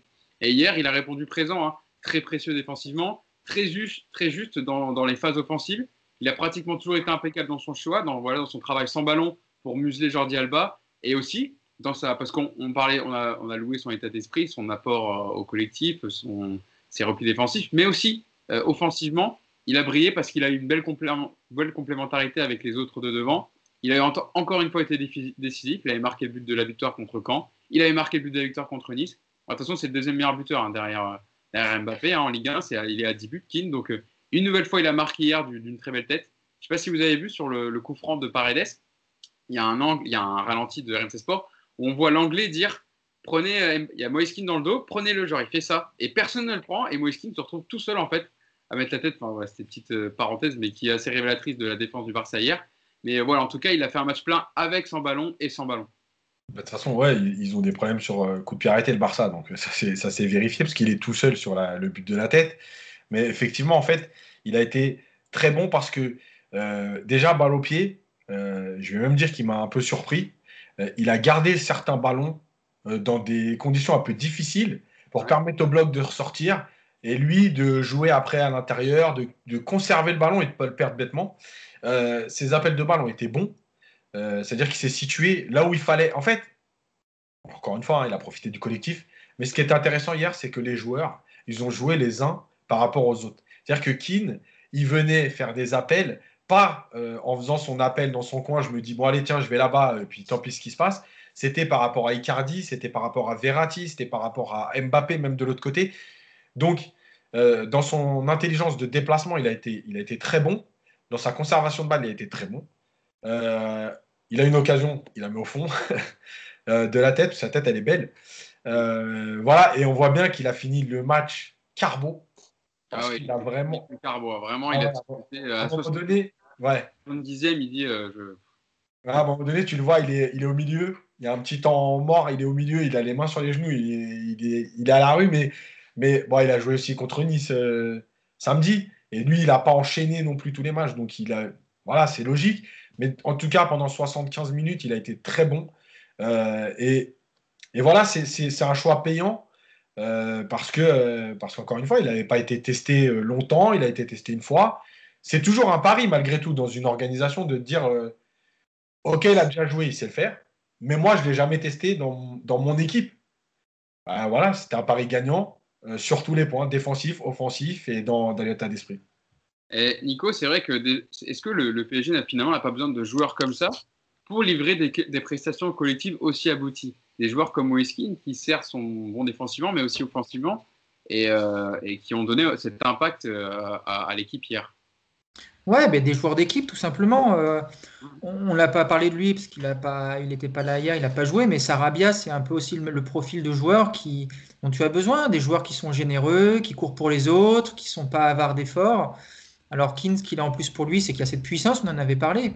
Il fait mal, il fait vraiment mal parce que euh, il est dur à bouger. Il est plutôt bon techniquement euh, par rapport à son gabarit. Il a l'air un peu, un peu empoté quand tu le vois un peu lent, mais en fait, je peux t'affirmer que ça va vite ça va vraiment vite.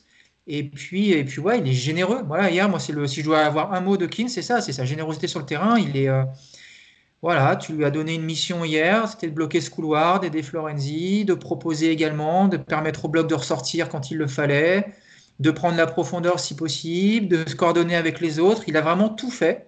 parce que tu sens que c'est un joueur d'équipe qui joue pas pour sa gueule. Et hier, il s'est complètement, complètement fondu dans, ce collectif. En plus, c'est c'est intéressant parce que c'est un jeune joueur, parce qu'il est prêté, je vous rappelle. Hein. donc, tu peux t'imaginer que son avenir étant encore un peu incertain, tu ne sais pas trop comment, comment va réagir ce genre de mec. Lui, depuis qu'il est à Paris, c'est, vraiment la très très belle surprise du mercato de Leonardo. Quoi. Euh, qui, aussi, euh, qui aujourd'hui pourrait nous dire, euh, le jour de la signature de Keane, vous verrez, ce mec-là, il va vous faire un bien fou. et puis dans un huitième aller à Barcelone, ça va être un des hommes du match parce qu'il va marquer et puis parce qu'il va être titulaire sur un poste où vous n'êtes pas, pas forcément habitué à le voir. Donc ouais, belle surprise et et ouais, c'est vraiment le mot, j'ai envie de dire, sur lui. quoi. La générosité qui, dégage, elle est, euh, elle est euh, très agréable à voir. Et elle fait du bien en plus.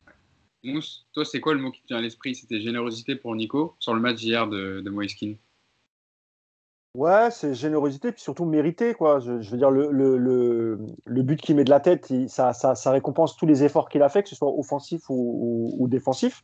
Moi, il y a un moment, je l'ai vu euh, carrément dans nos 16 mètres en train de récupérer un ballon il a ressorti proprement, il a, il, a, pas, il a jamais paniqué pendant le, pendant le match. Souvent en Ligue 1, on le, voyait, on, le voyait perdre des petits ballons faciles ou parfois faire de mauvais contrôles ou une conduite de balle un peu approximative.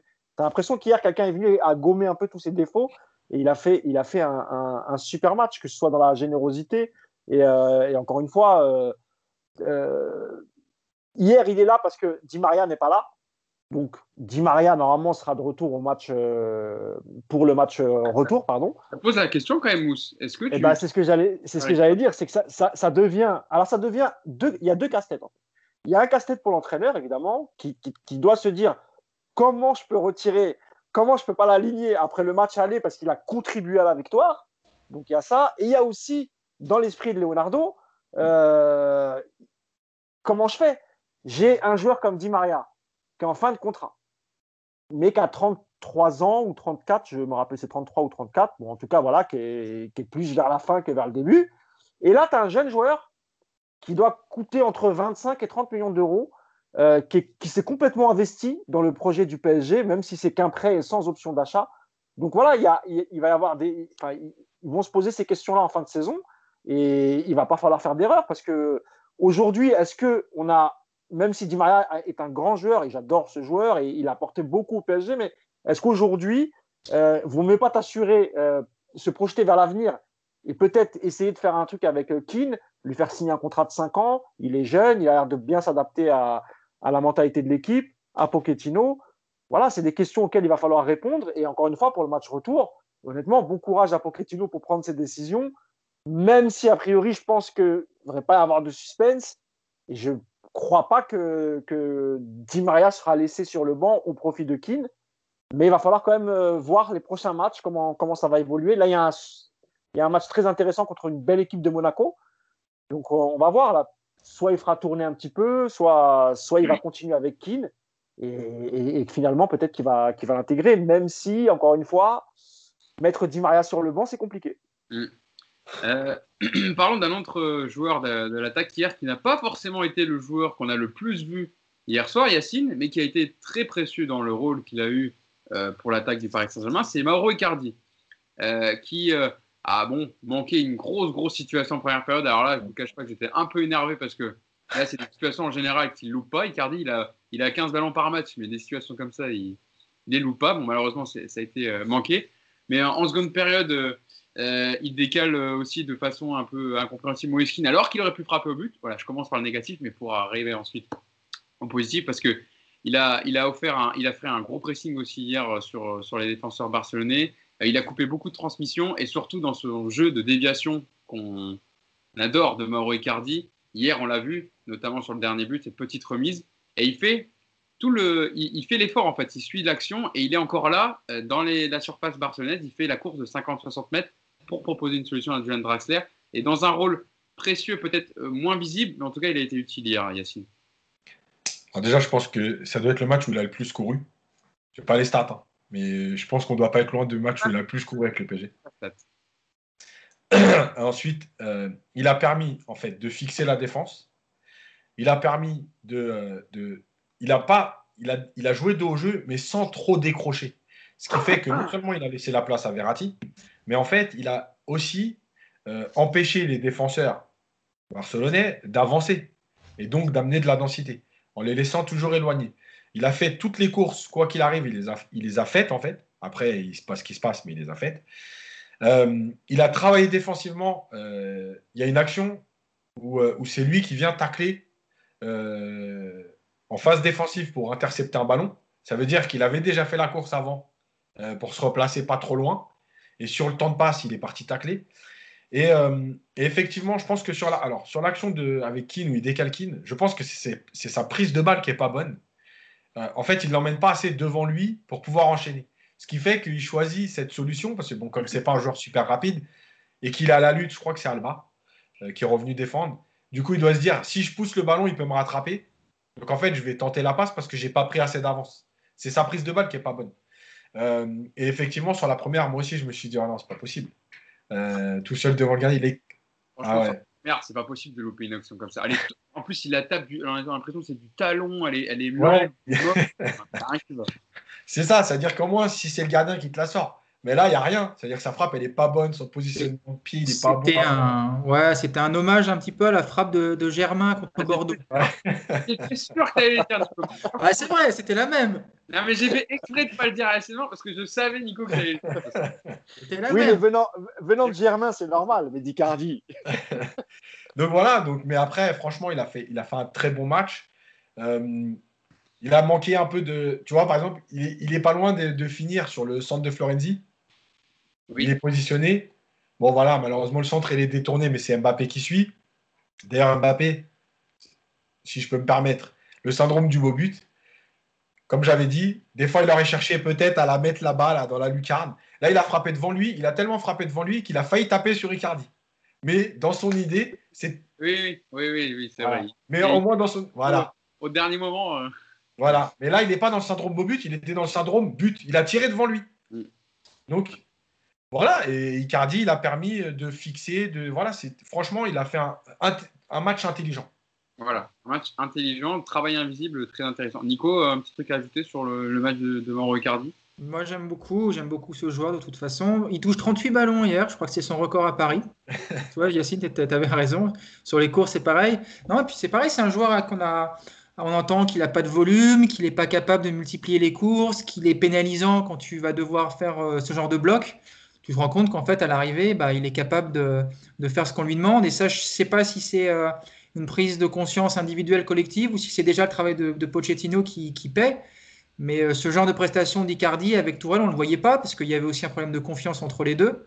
Et là, au moins, il lui manque que le but sur le match d'hier. Voilà, il lui manque un but. C'est vrai qu'il y a la tête aussi sur le corner de Mbappé qui passe vraiment pas loin. Donc, euh, bizarrement, c'est peut-être son moins bon match en termes d'efficacité. Alors, on n'est pas habitué à ça.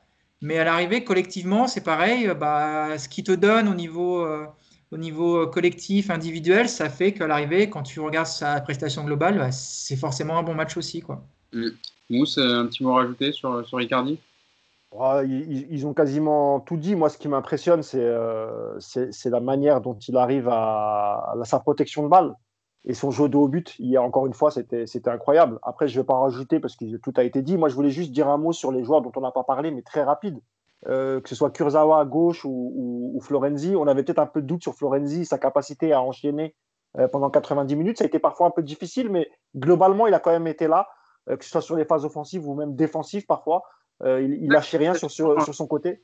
C'est ça qui est intéressant, c'est que souvent on a parlé des qualités offensives de Florenzi, mais on s'est dit on attend un gros match pour voir euh, comment il répondra présent défensivement. Et hier, il a été très bon défensivement. Ah bah, oui, oui, tout, à fait. Et pareil, son penchant à gauche euh, avec Kurzawa, même si parfois c'était pas très serein, mais on l'a vu quand même gratter des ballons en tant que défenseur. On l'a vu aussi combiner à gauche. Il a proposé lui aussi. Il s'est mis en position de centrer. Donc, euh, et, un mot aussi quand même sur la charnière centrale, qui a été très très bonne, et, euh, enfin particulièrement Marquinhos, qui, qui finalement ne, déçoit très rarement en Ligue des Champions. Vraiment, on a. Impeccable. Il y a, en 2013, quand, quand, Leonardo le fait venir, et de la Roma, un jeune défenseur qui avait encore son appareil dentaire, et qu'on avait, on avait critiqué les 30 millions qu'ils avaient mis à la Roma, aujourd'hui, voilà quoi, c'était c'était encore une, très bonne idée de, Leonardo. Évidemment, euh, Navas, même s'il a une petite frayeur, euh, il nous a fait une petite frayeur, Navas, à un moment. On était un peu comme ça. avec leur, leur façon de ressortir de derrière. à se donner. Franchement, Mar- mais parce que Marquinhos aussi là-dessus, il n'a pas le droit de le remettre. et C'est bon à un moment. Ah, Voilà, mais là, mais franchement, euh, j'ai cru qu'elle était dedans. Parce que euh, ouais, bah oui. la, la- la trajectoire, Navas, il regarde, il fait. Il est comme ça. c'est vrai, euh, Yacine, ouais, sur les, sur les joueurs, justement, euh, et euh, Mousse parlait de Levin Kurzawa. On va faire un tour rapide, on terminera sur Pochettino parce qu'on est déjà à 1h, euh, 1h20 1h19 de podcast. Ouais, Une heure- 1h19 de podcast. ouais. Oh, même sur Pochettino, on a dit pas mal déjà. hein. Oui, oui, c'est pour ça. On, va, on fera un petit, un petit topo rapide, mais voilà, pour conclure euh, sur le match. Mais c'est vrai qu'un Levin Kurzawa, par exemple, il aurait pu plonger mentalement après euh, le péno qui coûte, malheureusement, malgré lui, en touchant Frenkie de Jong. Et au contraire, il est revenu dans son match. Il a remuselé Dembélé alors qu'il a eu quelques difficultés en début de match. Et il est revenu et il a été très intéressant. Et sur le premier but, voilà, il se remet dedans. Cinq minutes après, il est là pour. euh, il, apporte, il fait ce dédoublement et c'est lui qui centre pour Verratti avant cette petite déviation. Bah, je pense en fait que Kurzawa, il a toujours des lacunes, mais je trouve que dans l'état d'esprit, il a changé. Euh, Aujourd'hui, en fait, il donne tout. Alors, c'est parfois maladroit, je l'avais dit la dernière fois, parce que des fois, il fait des fautes euh, presque bêtes. Euh, tu sais, dans l'envie, il va, il rentre dans le joueur, il pousse avec les mains. Enfin bref. Ah, c'est plus Guerrer, ça. Non, non, mais Kurzawa aussi, je- sur le côté, il fait beaucoup de fautes comme ça, où il vient un peu derrière pousser Oui. bêtement. Mais en fait, au moins, dans l'état d'esprit, il est là. Euh, et, et je pense que c'est important parce qu'à un moment donné, quand tu es joueur, il y a aussi ce qui se passe autour de toi. Euh, et quand le, le collectif est dans l'état d'esprit, tu n'as pas le choix d'y être. Donc Mm. voilà, et, et effectivement, comme tu as dit, il aurait pu plonger. Il est venu apporter l'égalisation quelque part parce que ça part de lui sur le centre. Euh, et puis pour, pour Marquinhos, il faut pas oublier que bah, l'égalisation, c'est le centre de Kurzawa, mais le renversement de Marquinhos sur Kurzawa, voilà, le jeu long de Marquinhos, on en a parlé souvent, c'est aussi sa force. Euh, et, comme d'habitude, en fait, quand il est là, les autres sont rassurés, comme quand il y a Navas derrière eux. Voilà, il y a un enchaînement de, de choses importantes, euh, de petites choses, mais qui deviennent importantes en fait dans la confiance euh, que ça génère à tout le monde. Euh, D'ailleurs, quand, Herrera rentre, euh, je pense que c'est pareil, c'est-à-dire que il sait ce qu'il a à faire parce que, euh, bah, parce que le collectif est en place et, respecte tout. D'ailleurs, il y a une action où Herrera fait un petit appel en profondeur et il fait une petite déviation à Keane, un peu L2 pigeon. Tu vois, c'est ça. C'est-à-dire que c'est des choses que tu vois quand tu as de la confiance. Parce que quand tu n'as pas la confiance, Herrera, il ne fait pas cet appel-là. Il se dit quoi? Bah, Moi, je reste à mon poste, un peu relayeur côté droit, j'attends qu'on me donne le ballon. Là, il y va parce qu'il sait que tout le monde est dans, est dans, est dans son match. Herrera, c'est son premier ballon. hein, D'ailleurs, il fait une déviation, je crois, une touche de balle. Ouais. Et déjà, toi, quand tu le vois rentrer comme ça, tu te dis que déjà à la mi-temps, tu sentais qu'il devait y avoir de la sérénité. Parce que Voilà. quand tu rentres comme ça et que c'est son premier ballon, déjà, tu tentes ce geste, tu rentres dans de très bonnes conditions. Mm. Après, euh, oui, juste pour un, un petit mot vite fait sur. euh, Quel- quel- sur quel joueur tu veux revenir sur lequel on n'a pas parlé euh Bah, alors, je vais juste dire un petit mot sur euh, Kurzawa, parce que moi, j'aimerais beaucoup une minute du coach Yacine sur euh, cette action où il tape dans le sol, il percute Kimpembe, et du coup, ça profite, je crois, à Dembélé. Cette action-là, l'enchaînement, il est, Ah je me suis dit, ça y est, c'est vidéo gag, on est lancé. Mais c'est ça parce qu'il est sans- que dans l'énergie, en fait. C'est ça. Sinon, non, ouais, un petit mot sur. euh, moi, je pense que c'est Marquinhos aussi, on n'en a pas beaucoup parlé hier, mais euh, la différence entre le Marquinhos de 2017, terrorisé au Camp Nou comme tous les autres, euh, qui recule sans arrêt, qui gagne pas un duel en avançant, et puis le Marquinhos d'hier où tu as vraiment le, t'as, voilà, le capitaine euh, qui est sûr de la force de l'équipe, qui est sûr de lui, qui dégage vraiment une sérénité, qui est jamais en difficulté dans les duels. C'est la métamorphose de ce joueur en plusieurs saisons, elle est quand même assez bluffante. Et euh, ouais, lui pour le coup, je pense que avant qu'il quitte Paris, il va falloir vous accrocher parce que on a conscience, à mon avis, à la direction que ça a été un très très bon coup ce, gars, ce, ce gamin quand il est arrivé. Effectivement, on le connaissait pas. Et aujourd'hui, c'est ouais, c'est c'est- c'est impressionnant. Lui et Navas aujourd'hui, quand tu as les deux, tu rajoutes un bon Kimpembe qui est souvent bon dans ce, dans ce genre de match. Tu as quand même déjà un- un- une ébauche de système défensif qui te permet de de- d'espérer euh, de, de belles choses. Donc, euh, ouais, petite. Ah, je euh, Bah, surtout, je peux, je te dire que Marquinhos et Verratti, par exemple, sont des joueurs qui ne quitteront. Je, je pense, hein, mais je suis pas loin de la vérité. Bon, je pense qu'ils finiront leur carrière au PSG. euh, finger in the noise. C'est vrai qu'on on avait dit lundi dans le podcast euh, qu'on était euh, rassuré par la, la structure défensive du Paris Saint-Germain et sur les, c'est sur les joueurs sur lesquels on avait le moins de doute, Kimpembe, Marquinhos qui répondent présent. Ils nous l'ont montré euh, hier. Et quel est en Peut-être avance un petit peu en dessous de, de Marquinhos Kimpembe hier. Bah, on l'a- pas- on l'a pas, vraiment vu hier. Il n'a pas fait de bêtises. Ça Ouais. veut dire a- Oui, oui, a c'est vrai. dit quelque chose, c'est qu'il n'a pas fait de conneries. Il a été là pour, euh, pour mettre le pied quand il fallait, etc. pas de fioriture, il a dégagé quand il Ah fallait. oui, il a fait son match, bien sûr. Ouais, ouais. Oui, Juste un, Main. Un dernier mot sur Draxler. C'est quand même à quelques semaines de la fin de son contrat. Il nous aura quand même laissé sur notre fin. C'est-à-dire qu'il y a eu les six premiers mois exceptionnels. Il y a eu. Ouais. Et il y a des gestes de temps en temps. Enfin, c'est un joueur de foot. Moi, c'est c'est- c'est ça que je Ouais. C'est-à-dire que le joueur de talent qui te laisse un peu comme ça, toujours entre deux, où tu te dis, ah ouais, il peut apporter, puis finalement, il t'apporte plus. Et puis là, d'un coup, il te sort un éclair. Voilà, malgré tout, ça restera un, un vrai beau joueur.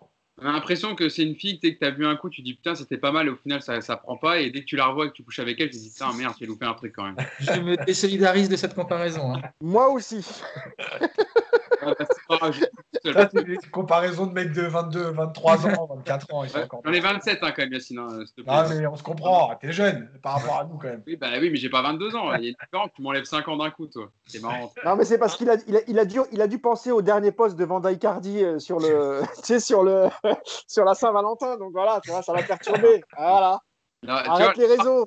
Là, je te laisse mettre de tes, de tes moumous. Non, mais parce que j'en parlais, je dis ça parce que j'en par- on en parlait lundi, mais j'en parlais aussi lundi de, de Julien Draxler que j'avais trouvé euh, intéressant, même si évidemment c'est toujours par, par séquence euh, contre Nice. Et hier, son entrée, je suis désolé, mais souvent il a fait des rentrées insipides où il apportait rien, il n'était pas du tout dans le rythme. Et hier, les 15 minutes qu'il a joué, bah, il les a très bien jouées. Et en plus, il fait cette euh, belle passe décisive, il est sur une action. Donc ça peut lui donner, même s'il partira, même s'il part à la fin de saison, même Ouais, sur- qu'ils finissent bien. Voilà, mais au moins qu'il finisse bien. Et s'il peut apporter ce qu'il peut, sur 15 minutes, bah, c'est ce qu'on lui demande, Draxler. Et sa qualité de passe, évidemment, elle est. Il n'y a pas beaucoup de joueurs qui l'ont. Donc quand il la montre, bah voilà, cette passe d'estive, elle est. Après, elle est- Hugo, Hugo Draxler, hier, il rentre 15 minutes dans une équipe qui tourne de ouf, en fait, Ouais. qui maîtrise le, son sujet. Il n'avait pas d'autre choix que de se mettre immédiatement dans le bain. Ouais, mais- Alors que si tu vois les dernières rencontres en Ligue 1 où, où on le fait rentrer, c'est le PSG qui ronronne, qui qu'on- qui met pas d'intensité, etc. Et en fait, il voilà, il, il- s'aligne. Et là, hier, il n'avait pas d'autre choix. Il était obligé de, de, de, de- de se mettre dans le bain directement, quoi. Bon, pour, pour terminer, euh, sur Pochettino, on a pratiquement tout dit. Il y a, il y a juste une chose peut-être sur, sur ses choix, euh, euh, Yacine. On a souvent parlé des choix de Thomas Tourel qui faisait des changements quand même très tardifs. Là, hier, et je lisais une interview de, de d'Ansi Flick dans le France Football qui est paru hier, où il expliquait comment arriver à faire jouer tous ces joueurs avec énormément d'ego, comment durer aussi euh, dans un club comme le Bayern Munich? Et il disait la réussite, on ne peut pas la garantir, mais on peut la préparer.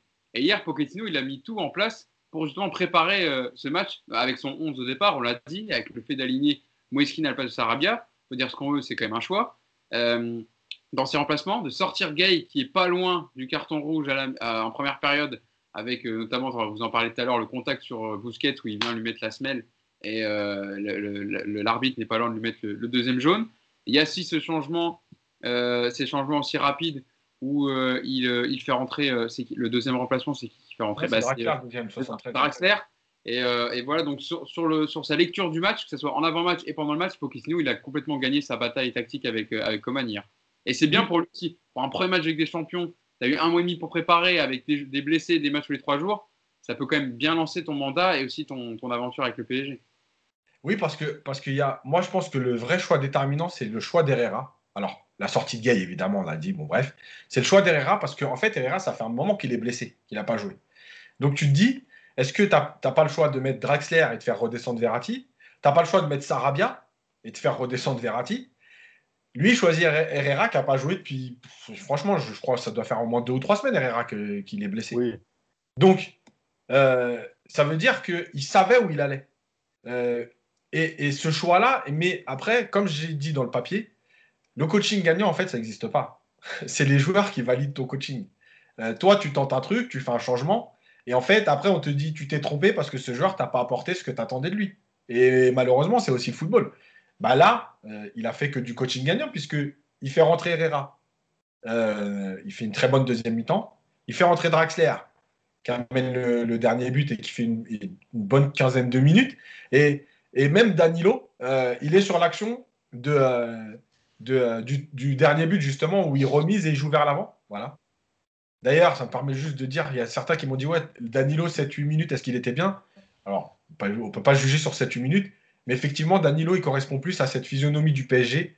En plus, dans le moment où Barça poussait un petit peu, alors n'importe comment, mais est un peu plus haut, Danilo, comme ça, plus bas, il correspondra toujours plus qu'au PSG plus haut. La preuve, c'est que voilà, sur sa première passe, il est allé vers l'avant parce que c'est, Enfin, avec le Portugal, c'est comme ça. Avec, voilà. Donc, en fait, c'est Pochettino, il a fait les bons choix, validés par les joueurs. Ouais. Nico, on va terminer là-dessus hein, sur, sur Pochettino. Euh, un petit mot quand même, parce que euh, Pochettino un mois et demi de, travail au Paris Saint-Germain. Un premier titre, déjà un titre remporté avec la finale du Trophée des Champions contre Marseille. Premier match de Ligue des Champions, tu mets 4-1 au Camp Nou contre le FC Barcelone. Ah, pour l'instant, euh, il a, enfin, son travail va lui permettre de travailler sereinement en fait pour l'avenir et pour, pour la suite, parce que quand tu mets 4 ans au Camp Nou avec de, en, jouant de cette façon-là, c'est quand même beaucoup plus simple pour travailler ensuite. Ouais. Pochettino, je pense qu'il ne pourra pas être jugé euh, sur cette, jusqu'au mois de juin parce que ce serait très injuste. À côté de ça, si tu te prends une grosse euh, douille euh, contre le Barça et que tu ne gagnes pas le titre de champion, j'ose pas imaginer la pression qu'il a en fin de saison. Ah, Donc c'est un équilibre qui n'est pas évident pour lui. Donc je ne sais pas si on voit beaucoup encore la patte Pochettino, même si on commence à deviner ce qu'il veut faire avec cette équipe. Ce que je suis sûr, par contre, c'est qu'il fallait changer d'entraîneur parce que euh, Tourelle, il était lessivé, il est arrivé au bout. Alors, ça ne remet pas en cause tout ce qu'a fait Tourelle au PSG, la finale, tout ce que vous voulez, mais euh, je ne suis pas sûr qu'avec Tourelle sur le, sur le banc hier, euh, le PSG fasse le même match. Parce que déjà, tu as Marquinhos qui aurait joué au milieu, tu n'aurais sûrement pas eu Kine à droite, tu n'aurais peut-être pas eu non plus Paredes sur le terrain. Donc, il fallait de toute manière changer. ça a fait du bien à l'équipe. Pochettino, il a l'air pour le moment, alors c'est le début, donc tout va bien. Mais en tout cas, oui, ce genre de résultat va effectivement valider son travail. Et puis surtout, j'espère que ça va l'aider à, enfin faire comprendre à certains joueurs et même à toute l'équipe que collectivement, cette équipe, elle est capable de grandes choses. Et s'il arrive à faire comprendre à Neymar, à Di Maria, à Mbappé sur la durée que ce genre de prestations, c'est ce qui va les emmener très haut collectivement et individuellement, alors le PSG aura tout gagné. Maintenant, c'est là-dessus qu'on va juger, euh, qu'on va le juger, mais aujourd'hui, c'est trop tôt. C'est trop tôt de toute façon. Mousse, c'est toi qui vas conclure le podcast et je, vais ajouter de l'eau au, moulin de, Nico. Et quand on lui a posé la question, est-ce que vous avez réalisé le match parfait hier? Mauricio Pochettino a répondu non. Euh, je pense que la perfection euh, n'existe pas. Nous recherchons toute la perfection, on s'améliore, mais il y a des choses qu'on peut encore mieux faire hier. Il a beaucoup de choses à améliorer, mais je suis content de mes joueurs. Ils ont fait un très grand match. Maintenant, on va se concentrer sur le championnat et il faudra encore faire un très grand match dans trois semaines au retour pour nous qualifier. Donc il a gardé aussi ses joueurs euh, les pieds sur terre pour dire voilà, on a fait la première partie du travail, mais il faudra être bon contre Monaco en championnat et puis au retour assurer le 10 mars prochain. Mousse. Oui, c'est une belle entrée en matière pour, euh, pour Pochettino en, Ligue des Champions. C'est bien qu'il ait ce match référence. C'est bien aussi pour son discours envers les joueurs, comme l'a dit Nico. Euh, évidemment, si, si, si, suivent l'entraîneur, euh, comme l'a dit tout à l'heure aussi Yacine, quand il parlait de la préparation, la vidéo, etc., voilà ce qu'ils sont capables de faire. Donc voilà, lui peut s'appuyer sur ce match en disant voilà, vous avez respecté les consignes, on gagne 4-1 à l'extérieur contre l'FC Barcelone. Donc imaginez-vous tous les week-ends en Ligue 1, quelle que soit l'équipe, si vous, adoptez la même mentalité, le même comportement, et eh ben voilà, c'est ça. Et, les automatismes vont s'enchaîner. Et c'est comme ça que tu installes euh, de l'intensité dans une équipe. Donc, s'ils le suivent, il n'y aura pas de problème. Encore une fois, il y a un match contre Monaco.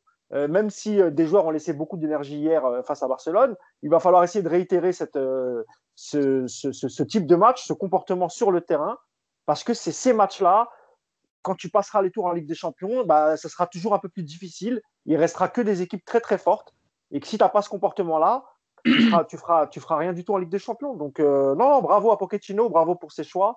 Euh, et, puis bravo à tout, à, tout le groupe, toute l'équipe pour le, pour le match qu'ils ont fourni hier. Honnêtement, quand tu. Enfin, la, façon dont on a souffert ces dernières années en, se faisant humilier, euh, sortir de manière bête, que ce soit Barcelone, Manchester, voilà, on a le sourire, on est content, on, va kiffer jusqu'au match de Monaco. Et, et, c'est bien d'être dans la position de, du mec qui est. Tu sais, as gagné 4-1 et tu as trois semaines de match retour. Bah, c'est tranquille, quoi, tu vois. C'est bien, on va pouvoir kiffer tranquillement. Par ah, contre, euh, moi j'ai une pensée pour Mousse aujourd'hui, puisque c'est la fin, tout ça. L'an prochain, ce sera un match à la Beaujoire. Ce sera fini la Coupe d'Europe, hein. ce sera les Canaries, ce sera le, derby contre Angers, hein. ce sera plus la même histoire, Mousse. Hein. Non, mais tu sais, déménager, le, je, je, je, déménage physiquement, mais mon cœur ne déménage pas. Mon cœur est à Paris. Il y a été depuis 45 ans et j'espère vivre encore 45 ans pour que, pour que ce soit le cas. Donc, euh, non, non, c'est juste le décor qui changera un peu euh, lors du podcast, mais, mais sinon, non, non, non, je, Je resterai fidèle à jamais, jusqu'à la mort. Vous avez vu déjà l'effet mousse à un Nantes, hein, victoire, victoire des Nantais pour le premier. Tout de suite. Et, co- et- et comme par hasard, un, un ancien Parisien qui, Voilà. qui, qui fait gagner l'équipe de Nantes. Voilà, il y a- il y a- il y a Voilà, pas de- la- boucle est bouclée. La connexion parisienne et la victoire des hommes de Comboiré pour son premier match. Donc euh, voilà. J'ai j'ai encore deux semaines à Paris. hein. Je, je Mais- déménage le 1er mars. Donc, euh, pour l'instant, je suis encore là, les amis. Et dommage qu'il y ait- que tous les restos cafés soient fermés. On n'aura même pas l'occasion de se faire un, un dernier resto avant que je quitte la capitale. Mais bon, Ah, vous viendrez me rendre visite à Nantes. Bah voilà, on, on- on- on trouvera des, des- des solutions quand, euh, quand, toute la, quand la situation sanitaire sera, sera plus sympa. Euh, prochain, match, du prochain match du Paris Saint-Germain sera dimanche contre Monaco à 21h pour le compte de la 26e journée. Et évidemment, le match retour euh, de huitième de finale de Ligue des Champions, ce sera le 10 mars prochain au Parc des Princes. Donc pour ce match retour, mais avec le, le Paris Saint-Germain avec 4 buts à l'extérieur, qui évidemment a pris une avance considérable. Merci à tous de nous avoir euh, suivis et écoutés. Euh, merci Mousse, merci Yacine, merci Nico. Merci à toi. que vous avez pas- passé un, un très bon moment. Évidemment, c'est plus agréable de débriefer dans- avec le sourire, avec euh, ce genre de, de prestations. On est, on est quand même beaucoup plus content de, de faire de revenir pendant une heure et demie sur un match quand c'est positif que négatif. Même Ah, juste, euh, si je peux ajouter un truc, on va, on va faire un petit papier euh, sur la réaction de la presse espagnole. Et je tenais à remercier euh, Inès Huvier, qui est notre correspondante qui vit à Madrid. Je te fais un coucou, Inès. Je sais que tu regardes toutes les semaines le, le podcast. Merci à toi. Et puis, on a hâte de lire le papier sur. euh, parce que vous imaginez bien que la presse espagnole, euh, et surtout la presse madrilène, va en faire des tonnes sur Mbappé. Donc, ça serait intéressant à lire. la, Donc, Inès, j'attends ton papier. Voilà. la- la- la presse madrilène, ils font comme ça hier. Alors, on Ah est très, très, très heureux de voir Mbappé marquer un triplé. Et évidemment, on, on Ah, passe bah oui. Inès. Et je l'ai vu hier sur ses stories Instagram. Elle était avec son maillot du PSG. J'ai vu Inès. Donc euh, voilà. Elle était, Ah, C'est une, Parisienne à Madrid. Voilà, elle peut être aussi heureuse que nous ce matin. Donc, euh, merci Ah à oui. tous. Prochain rendez-vous, donc lundi prochain pour débriefer le match contre Monaco. D'ici là, semaine à tous. Ciao Ciao. Ciao. Ciao.